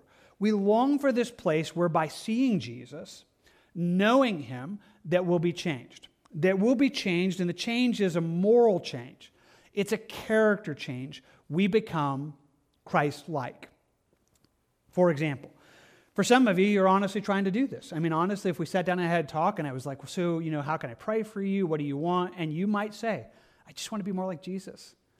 I just want to be more Christ like. Now, I know what you're saying. You're not saying, I want to speak things into existence. I want to create my own universes. It's like, no, you want, you're saying, I want to be more loving. I want to be more kind. I want to be good. I want to be Christ like in my, in my life. I want, to, I want to emulate and shine the beauty of Christ. And that's a good, in fact, that's the biblical call for our lives. It's what we're supposed to be doing. And that's what's going to happen. On that day, when we see Him, we'll be changed. But again, it's what He's doing even now in our lives. I think about it this way in 2 Corinthians, Paul gives it to us and he says, But we all, speaking of Christians, with an unveiled face, beholding as in a mirror the glory of the Lord, are being transformed into the same image from glory to glory, just as by the Spirit of the Lord. So there is a sense, if you can grab this, the, the, the ultimate kind of thing that's coming, it's already at work in your life. So that as you're seeing God, He's changing you. As you behold in the image the glory of God, Partly what happens is he begins changing us from the inside out, where you are becoming more like Jesus, more loving, more kind. And, and that's what he's trying to do inside of you. It's still so in, inefficient here. It's not a, a completed work till we see Jesus, but it's worth again highlighting. If this is at work inside your life, you already sense it. You, are, you, you kind of feel what we're talking about because you're like, I, I, have seen that. I, I know he's changing me. You know, I'm not the person that I used to be. I'm not the person I ought to be, I'm not the person He's going to make me to be, but I'm not what I was. And He's doing a good work in me. And I just want to hold that and say, but the completion of that is coming. The completion of that is coming, and it's coming when we see Jesus. Philippians would say it to us this way it says, For our citizenship is in heaven, from which we also eagerly wait for the Savior, the Lord Jesus Christ. Like we belong in heaven. That is where our real home is. And we are so excited about it. I am. We want Jesus to come back. when he comes back, he is going to transform our lowly body that it may be conformed to his glorious body, according to the working by which he is able to subdue all things to himself. Wow. This is such good news. He says, when we see him, he's going to change us so that these lowly bodies, they're going to be changed. They're going to be transformed. We're going to take on that nature. We're going to walk in that character of Christ. It's going to be a full, radical, wonderful change. He's able to do that, and He will do that. You need to hear that because, see, I know I'm talking to some of you that still have a hard time believing this. For you, even as we think about heaven, and we talk about heaven, a time where, where righteousness dwells, where there's no more sin, sorrow, or suffering, some of you are like, but when I get there, I'm going to mess it up. I mess up everything. You just got to know it. I mean, you just give it to me and, and I, will, I will do something that will mess it up. And that's just honestly the world in which we live. It's our brokenness. And so you almost have this place of like, so how could I live in a world that's filled with righteousness and never sin again? I mean, will I still be me? I mean, maybe that's why you, maybe he says he's able to change you so that you'll do right because he's made you right. Sin will never happen again, and it won't be some kind of legalistic, you know, law where you're afraid to do wrong. It's like, I'm changed. I don't even want to do wrong. I don't even, I don't do any of those things because I'm transformed. He's conformed me into the image of Christ. He's done this incredible thing. He's going to do this. That's what heaven's going to be. Now, 1 Corinthians, Paul would give it to us this way in that love chapter where he talks about the beauty of love. Love is you know, patient, love is kind. Many of you guys know the chapter. He ends it and says, For now we see in a mirror dimly, then face to face. Now I know in part, but then I shall know just as I am known. He says, Here we stand here, we're trying to gaze into the love of God, into the amazing things, but it's like we're looking through a fog. It's like, it's like I kind of am trying to figure out no more pain, kind of see that, no more suffering, but I can't really see it. I can't really grasp. He says, I know. But when we see him, it's going to change and you'll know it. You'll know it as he knows you. It's going to be amazing. So many other passages that speak about it, but one of my favorite is in Psalm 17, where at the end of that psalm, he just says it this way. He says, As for me, I will see your face in righteousness and I shall be satisfied when I awaken your likeness. He says, Here's what I know. As for me, and I hope it's true for you, if you're a child of God, it is. He says, Here's what I know. I'm going to see his face. And when I see his face, I'm going to be made right. And I'm going to be satisfied. I'm going to awaken his likeness. I'm going to, I'm going to be transformed. It is incredible good news. But it's so great. I mean, this being, waking up in his likeness, waking up in him, that's part of our inheritance as a child of God. That part of being drawn into this isn't just being subjects in heaven, but part of the story, part of the family. Being so close, so wonderful, so amazing, so glorious, so beyond description that you are just meant to see it this morning. But let's just be honest Part of that makes it hard for us this morning, even though we try to wrap our brains around it. So, if we're paying attention to so far what John has seen, one thing is apprehendable before you right now. You should understand God loves you more than you've ever dreamed possible. And you should try to see it a little bit better. And then you try to see what's coming, and it's like, well, the world doesn't know it, and I can't even see it yet. I just know it's coming. I know it's coming, but I can't apprehend it. I can't fully understand it but I can believe it, and we're certainly being called to. But if we do get it, it's going to help us know His love. But there's one more thing it does. So let's go back and read it. Let's start from the beginning one more time, just so you can see the whole, because it's just helpful to see how this is flowing. It begins here with this invitation in verse 1 Behold, like, see this. What manner of love the Father has bestowed upon us that we should be called children of God. Therefore, the world does not know us because it did not know him. Beloved, now we are children of God. And it has not yet been revealed what we shall be, but we know that when he is revealed, we shall be like him, for we shall see him as he is. And everyone, he tells us, verse 3, and everyone who has this hope in him purifies himself just as he is pure. So, if you can see this, if you are able to behold this picture, this understanding of a child of God, you'll see the love of God, the otherworldliness, you'll see heaven, but you're going to see what I'm going to call a purifying hope. Let's take hope just for a moment, wrap our minds around that word. Hope is a life giving expectation. When the Bible uses the word hope, it's not talking about it as a wish. And that's part of our problem in human language. Sometimes we take words in the way we say them, and then we can almost read them into the scripture, we would read them wrongly. Because we often use the word hope in the same way that we would use the word wish. Like we might think, you know, I really hope it's not too windy this week. That's a vain hope. That is a vain. That is not going to get. You can wish that all you want. That's not. That's not what's in store for us. I mean, you could wish it, but it doesn't change it. And so sometimes that's how we read the word hope. We're like, well, I really hope I get to go to heaven. You know, not really sure.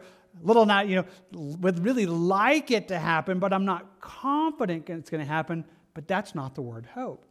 Hope is confidence. It's a solid confidence that it's coming.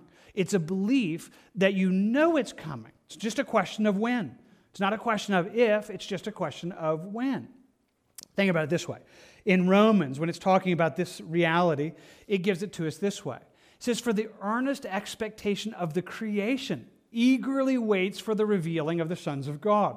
So, catch with me for a moment. He's saying the same thing. He says, There's going to be a day when what it is to be a child of God is going to be revealed when what it is to be it's going to be unpacked and it's going to be you know let loose in one sense. To be a child of god there's going to be this revealing uh, uh, of the sons of god. But creation itself is eagerly waiting for that because the creation itself was also will also be delivered from the bondage of corruption into the glorious liberty of the children of god. Wow. So quickly think this through. Sin broke our world. Everything in our world there's not anything in our world that's not tainted by sin, even creation itself. Whether that be the animal kingdom, whether that be trees that die of sickness, death has permeated our world, sickness has permeated our world. And that's all been part, it's like all we ever know. But it's as if creation itself says, I cannot wait till the glorious liberty of the children of God. That's what he says when you guys become the children of God and really get to live that out, creation's like, I'm free too. Like, I get to enter into your freedom. I mean, that creation itself is longing for the day where there's no more pain, there's no more sorrow, there's no more suffering, which means animals aren't going to die, which means trees aren't going to get sick, which means there's just going to be life and it's going to be vibrant and it's going to be, re- it's like creation's like, I can't wait for that day. Like, I am just, I want that day. And we're like, me too. Like, I'm, I'm right there with it, but creation is almost if you could feel it. I mean, I just, I just invite you to go out and do that. Like if you are walking by some part of creation today, especially if it's like a tree that's died, or you stand there maybe up in Ruidoso and see all the fires that burned or something like that, sometimes just stand there and go, creation's going, I can't wait till this is done. Yeah, I'm broke because you're broke, but I can't wait till this is done. I can't wait till this never happens again. And it's a glorious thing to understand. Now, that's ours, and it says, so not only that, you know, we also have this first fruits of the Spirit, even we ourselves, groan within ourselves, eagerly waiting the adoption. Like we are so looking forward to this. We have the Spirit of God inside of us that's doing this. So he says, For we were saved in this hope. Now, this is obviously where I've been trying to build to, because hope is what we're talking about. We have hope. We have a solid, confident expectation of what's coming. He says, For we were saved in this hope. But hope that is seen, it's not hope. I mean, if you see it right now, it's like, well, that's not hope. You don't actually have it yet. For why does one still hope for what he sees? But if we hope for what we do not see, we eagerly wait for it with perseverance. So hope is longing for what we don't yet see, but we know it's coming. But we know it's coming. We're confident it's coming. We believe it's coming. And it's meant to be this. It's meant to secure us. In fact, when Hebrews talks about it, it gives us this familiar picture. It says, For this hope we have as an anchor of the soul, both sure and steadfast, which enters the presence behind the veil, even Jesus, it goes on to say. That Jesus is the anchor that holds us. But I just want you to feel this. He says, We have a hope that is strong and steadfast. It's like an anchor. And again, you almost got to imagine this. You got to imagine a ship out in the middle of the seas and the oceans, and there's a storm raging. And so they put their anchor down that holds. And in one sense, the safety of the ship depends on how strong the anchor is. How strong is our anchor? Solid. I mean, like Jesus won. So we have this anchor that's like, I can't lose. This doesn't go away. This is holding me, though I don't see it yet. I have a hope that is not yet a seen hope, but it's a solid hope and it's a secure hope. We're meant to have that. We're meant to have this hope. So, can I just speak this to you just in your life just for a second and say, that should be yours. If you're a child of God, you should have hope, not a wish. Not, well, I wish it all turns out well. No, you should have hope. Biblical hope, which means, I don't know when it's going to happen. It might happen today, it might happen in a year, but it's coming. I know it's coming. This world's going to be changed. I'm going to be changed. I'm going to see Jesus as he is. It's not a question of if, it's not a question of, uh, of wondering if that's going to happen. I know it's going to happen. I just don't know when, but it's my hope. I want you to have that biblical hope. Our world needs to see this. I think about it this way. In Peter, when he spoke about it, he says, Sanctify the Lord God in your hearts and always be ready to give a defense to everyone who asks you for a reason for the hope that is in you with meekness and fear. So this is a really good verse, and sometimes people think that what's being asked of us is that we be able to answer every hard question that anybody asks about the Bible. They would talk about that, and kind of the- theologically, it's called apologetics. Please understand, it's not a bad thing. If you're wired that way, and God is calling you to give a defense for the faith, you should do that. But that's not what this just said. He didn't say, I want you to answer every hard theological question somebody has. He says, I want you, when they ask you, why do you have hope? You should be ready to answer that question. You should be ready to answer that question. He says, I want you to sanctify the Lord and always be ready to answer, why do you have hope? We should. Our world doesn't. Do you know that? I mean, have you ever been there in like the grocery store line and the person like right in front of you, they just begin to just, man, what a mess. Can you believe what's happening in Ukraine? Where is this world going? Where, where, where's any hope? And you should be able to say, I know. I was ready for this. I was ready for this today. I have hope. Can I tell you where my hope is found? It's not in politics. It's not in, in nations. It's not in people. It's not in me. I have a hope, and it's Jesus and he died on the cross and he rose from the grave. And I have a solid hope because he's going to fix the world. This is not the way it's always going to be. He's going to fix the world. And there's going to be no more pain, no more sorrow, no more suffering. And I get to tell you why I have hope. I just want to tell you that's a powerful reality. And that's what he said. You should always be ready to answer that question because people are wanting to know. People are longing to have hope. You have hope. And you should know that. You should feel that. That confidence should be inside of you. So he's telling us, he's reminding us of our hope by helping us understand that part of our hope is that we are children of God. And that's going to be massive. I mean, this is going to be more glorious. It's going to be more wonderful as we, you know, see Jesus and are transformed more into his likeness. I mean, that is who we are. He says, This is our hope. You're supposed to have that. But he tells us this hope has practical bearing into our life today. That hope itself is a purifying thing. Notice with me how it says it, so you just see it in the text, verse 3. And everyone who has this hope in him purifies himself just as he, that is Jesus, is pure. Everyone who has this, it becomes a purifying influence.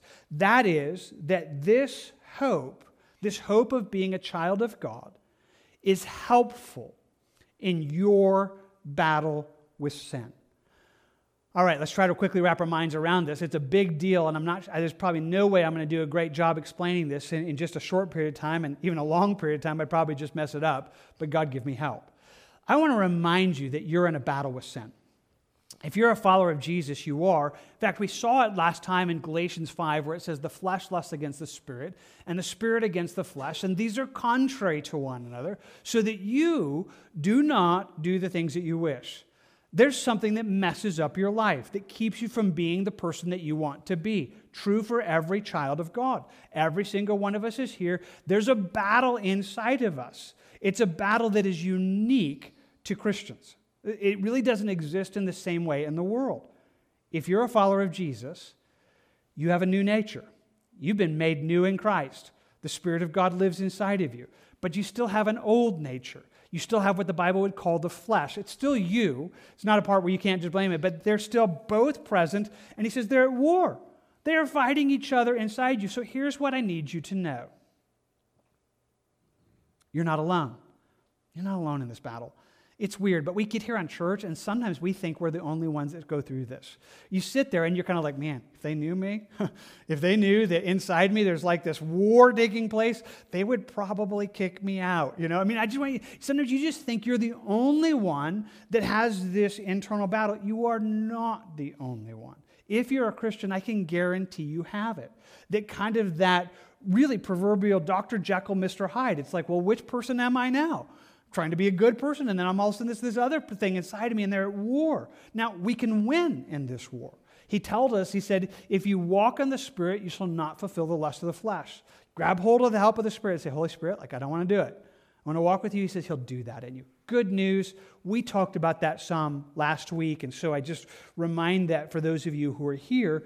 But what I want you to understand is not only is the Spirit helping you in that battle, but this reality this reality that you're a child of God can help you in that battle. Now, Paul unpacks this for us in a really deep section in Romans chapter 6. I'm going to read some of it with you, but I'm just going to highlight with you right now. If this is new territory for you, it's probably going to blow your mind. Uh, but I'm just going to ask you to try to understand a little bit of it with me so you can try to understand what it is we're talking about. So, very, very quickly, Romans 6, he asks the question well, what should we say then? Should we continue in sin that grace may abound? I mean, if grace is that amazing, if amazing grace, how sweet the sound, saves a wretch like me, if it is that good, should we just sin? Should we just keep on sinning because grace is good? And maybe just if we keep on sinning, that will displace his? Absolutely not. Certainly not. Strongest Greek negative in the, in the like, no way. That's not how you're supposed to live. Well, how shall we who died to sin live any longer in it? Like, there's something that radically changed. Or do you not know that as many of you who are baptized into Christ, where Jesus, were baptized into his death? That baptism, that physical act, pictures a spiritual act of our connection to Jesus. So that when he died on the cross, you and your sin died. That that paid the price for who you are, and what that was in your life was atoned for. Therefore, we were buried with him through baptism into death, that just as Christ was raised from the dead, by the glory of the Father, even so we also should walk in the newness of life. As Jesus came up from the grave, as he rose from the grave on that Easter morning, there's a sense that if you were baptized into that, if you were born again, and that, that uh, just expression that you're there, that happened for you as well. You're a new creature in Christ. You're born again. You have this new nature. I mean, that's now who you really are. For if we have been united, together in the likeness of his death, certainly we shall also be in the likeness of his resurrection. Like because he died, you know, and, and we're connected to that, we're going to rise again. Likewise, he says. You also reckon yourselves to be dead indeed to sin, but alive to God in Christ Jesus our Lord. Therefore, do not let sin reign in your mortal body that you should obey it in its lusts. Okay, deep theological waters. Go there more if you have time to think about it. Let's just talk about this practically. What in the world did he just say? And how is this helping us? Well, here's the thing if you really understand who you are, if you really understand that right now you're a child of God, you're not becoming a child of God, you already have become. That right now, if you're really a Christian, you were born again. Old things passed away, all things became new, and that new person that Jesus made you, you are. Now, you still have this flesh. That's true. And, and therein lies that battle. But there's a day coming when we go to heaven, when we see Jesus and our flesh is gone, and you're going to see Jesus and you're going to display, you know, who God made you to be. But that's not the moment of transformation. The real moment of transformation was the day that you believed, the day that you were born again. That, if I can say it this way, is the real you. The real you that Jesus made you to be is the person that you became the moment you became a Christian. Why do you need to hear this? Because here's how it works. For some of us, as we face this battle with sin, and let's just again be clear, that's all of us. You're not alone. You're fighting sin.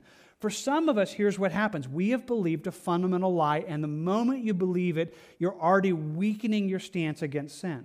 You begin to believe that when you sin, that's who you really are. So when you blow it, you're like, that's me. that's what I am. I mess everything up. Like I'm the broken, like, like that's who I am. Now, please don't get me wrong. Our flesh is still us. And we still note that. So we talked about it in 1 John. If any of us say, hey, we don't sin, we're lying. I mean, that's still choices we make. But there is a sense that is no longer who you are. That's what you were. Now you're a child of God. Now it's who you are. So when you do the right thing and you actually love somebody, and you actually care about somebody, you are putting on display who Jesus has already actually made you to be. You are foretasting what he gets. You're going to shine out beautifully in heaven. Now, here again is the problem. For some of us, Satan has us so mixed up that we just think it's the other way around we do something right and we're like, man, that wasn't me. like, I don't know what that was. There's like, I actually loved somebody. Crazy. You know, it's not me. And when we do wrong, we're like, yep, that's what I am. And so, in one sense, we lose the battle before we ever fight it. Instead of saying, here's the deal I'm going to believe this, I'm going to reckon, which means I'm going to lock it into my brain. I died to that. That's no longer me. That sinful, selfish, arrogant person, that's who Jesus died to fix and he fixed me. I'm born again so that now I need to, you know, reckon myself as that I'm alive to God in Christ Jesus. I need to say, I'm not, I'm not going to do that any longer. I'm not going to be that person anymore because I'm actually not that person. I mean, that's no longer what Jesus made me to be. That you would be able to fight sin, and part of what helps you to fight sin is to recognize what you actually have already been made in Jesus. That you'd be able to say, I, I'm a child of God. Like, that is not how child of God acts. That's not what I am. If, I, if I'm selfish or sinful, I'm, that is not what Jesus has done. And I want to hold on to what he has made me to be. I want to believe in what he's made me to be. And here's the thing you're going to put it on display. That's coming. Heaven's going to be there. But what he just told you is if you believe this, if you really believe that you're a child of God, it will help you in that battle. So let's read it one more time because I want to make sure that you see it and try to help just lock this. Verse 3 And everyone, please catch the everyone, and everyone who has this hope in him purifies himself just as he is pure. Everyone who gets this, who really gets this, finds this to be helpful in their fight with sin. So let me try to say it clearly. If this hope, if this reality that you're a child of God is not helping you in your fight with sin, you don't believe it. If this reality that you're a child of God is not helping you in your fight with sin, you don't really believe it. And I just want to say that as clear as I can because I want to tell you this is going to hook a couple of you in. Because, see, I know that for some of you, you've been listening to me and you think you believe it. You, I mean, I told you, hey, you're a child of God, and you're like, yep, I believe that. I am. But you don't really believe it because it's not helping you. It's not helping you in your fight with sin.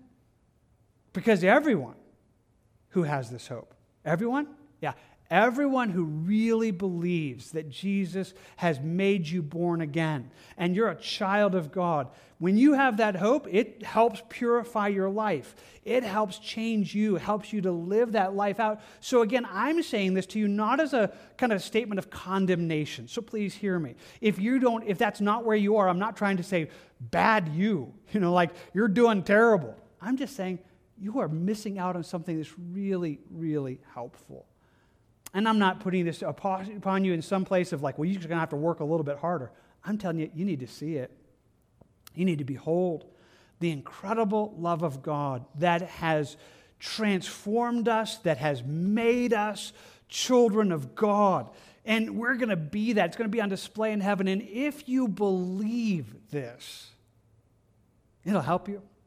it'll help you in your fight with sin. You know, it says it so many other places in Scripture. Let me give you one more. So Second Corinthians gives it to us this way. There at the end of chapter 6, it says, God is telling to us, I will be a father to you, and you shall be my sons and my daughters, says the Lord Almighty. So he's saying the same reality, right? He says, You're going to be my kids. I'm going to be your father. You're going to be my kids. I want you to know that. That's, what, that's what's happening. That's what Jesus is doing. That's where we're going. And then the very next verse says, Therefore having these promises that God's going to be our Father, that we're going to be His kids, having these promises, beloved, let us cleanse ourselves from all filthiness of the flesh and spirit, perfecting holiness in the sight of God. Says, if you really believe this, then go to war against sin. If, this, if you really get what it is to be a child of God, it empowers you and gives you strength in the fight that you are fighting because this is real. This is who we are. This is an incredible, glorious, real reality. And again, I just want to tell you, I really believe that for somebody, I've just hooked you, and you're kind of like, okay, I think I have to go back to the beginning. Because I kind of was listening, and I kind of thought, well, yeah, that's nice. We're children of God. Heaven's coming. That's great. I believe that. But you get here, and you're like, well, it's not helping me. It's not helping me on Monday. It's not helping me on Tuesday when I'm fighting against my flesh. Well, then you don't believe it. And you need to. And you need to see it. So you need to come back and say, God, I need to see what you've done. I need to see the love of God that takes someone like me and makes me a child of God. I need to see what that means. I need to understand that a little bit more because if I understand it, I'm going to be purified. It's going to help me in this battle, which is incredibly good news and more that we'll talk about in weeks to come in 1 John, but certainly he's giving it to us here. So, kind of wrap your mind around this for a moment. I mean, we've seen a bunch of things this morning. I recognize that. And, and as deep theological waters, I recognize that. But hear me again Christians, you're a child of God. And he's inviting you to see God's love, to see that this is not what we have in this world, that we have a heavenly destiny that is amazing, but to see the hope that would change your life today, that would be incredibly purifying. And maybe these are things that you already see. But sometimes the most beautiful things are hidden in plain sight. Sometimes things that if you go, do you, not, do, do you see this? Do you really see this? Are you missing it? Is it like a sunset that's right behind you and you're not paying attention to? Then you need to pay attention to this because this changes you. This is really, really, really good news. Well, one last thing and we'll close there. See, I've spoken to Christians and I've talked about it all the way through it that this is who we are. But one of the things we've definitely said is if you're not a child of God, this is not yours. But I hold it out to you again as hope because God says, as many as receive him. To them he gave the right to become children, of God, to those who believe on his name. He says, You want to believe? Then this can be yours. This is what I do. I take people who are broken, lost, and I save them and I make them my kids, God says. This is what I do. And, and this is the offer that's coming. This is the John 3.16, that God so loved the world that gave his only begotten son, that whoever believes, you won't perish. You'll have this. You'll have this everlasting life. And if you're in that space today and you don't know Jesus, then today we're inviting you to it. We're inviting you to be radically, wonderfully, and gloriously changed now and for all eternity. May God draw you to that this morning. Well, we'll end there. So you can close your Bibles if you haven't done so already. And we want to take just a moment and pray for this. And I don't know where it's landed. Maybe for you, it's right what we just said. Maybe you're not a child of God and you need to give your life to Jesus right here and now. We're going to take a quiet moment and pray.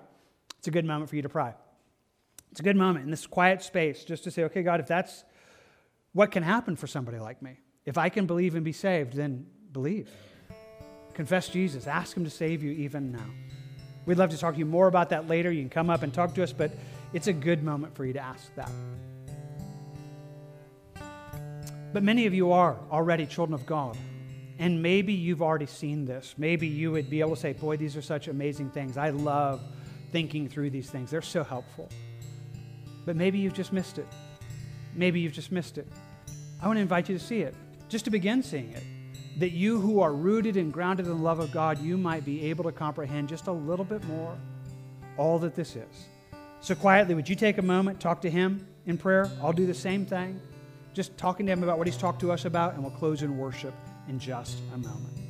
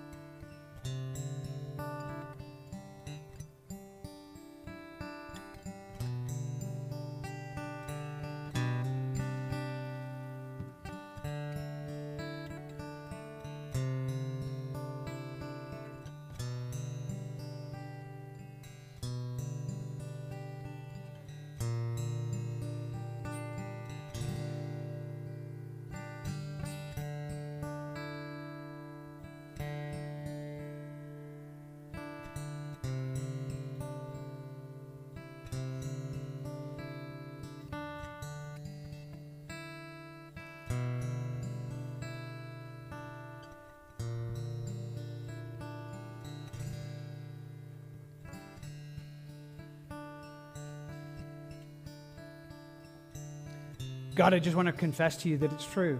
Some of the most beautiful things are things that we might even overlook, hidden in plain sight, as it were. I think about trying to describe the beauty of what it is to be a child of God this morning.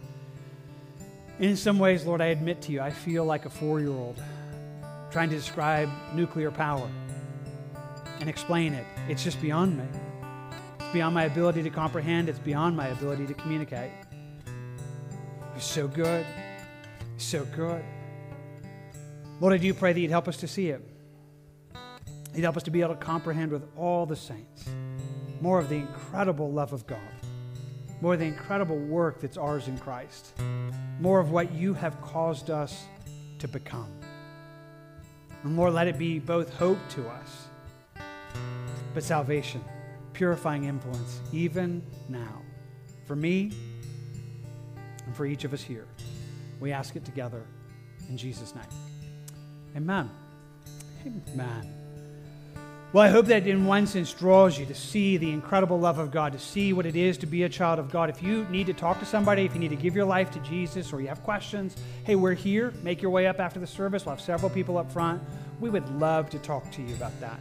Also, with that, let me just say this we're going to close in song, but our hope is not that you would immediately rush out part of gathering together as the body of Christ is to gather. And so, what that means is we're just longing when we're done in a moment that maybe you would just take some time to meet somebody. Try to find somebody you haven't met before, learn somebody's name, maybe even do a little bit more.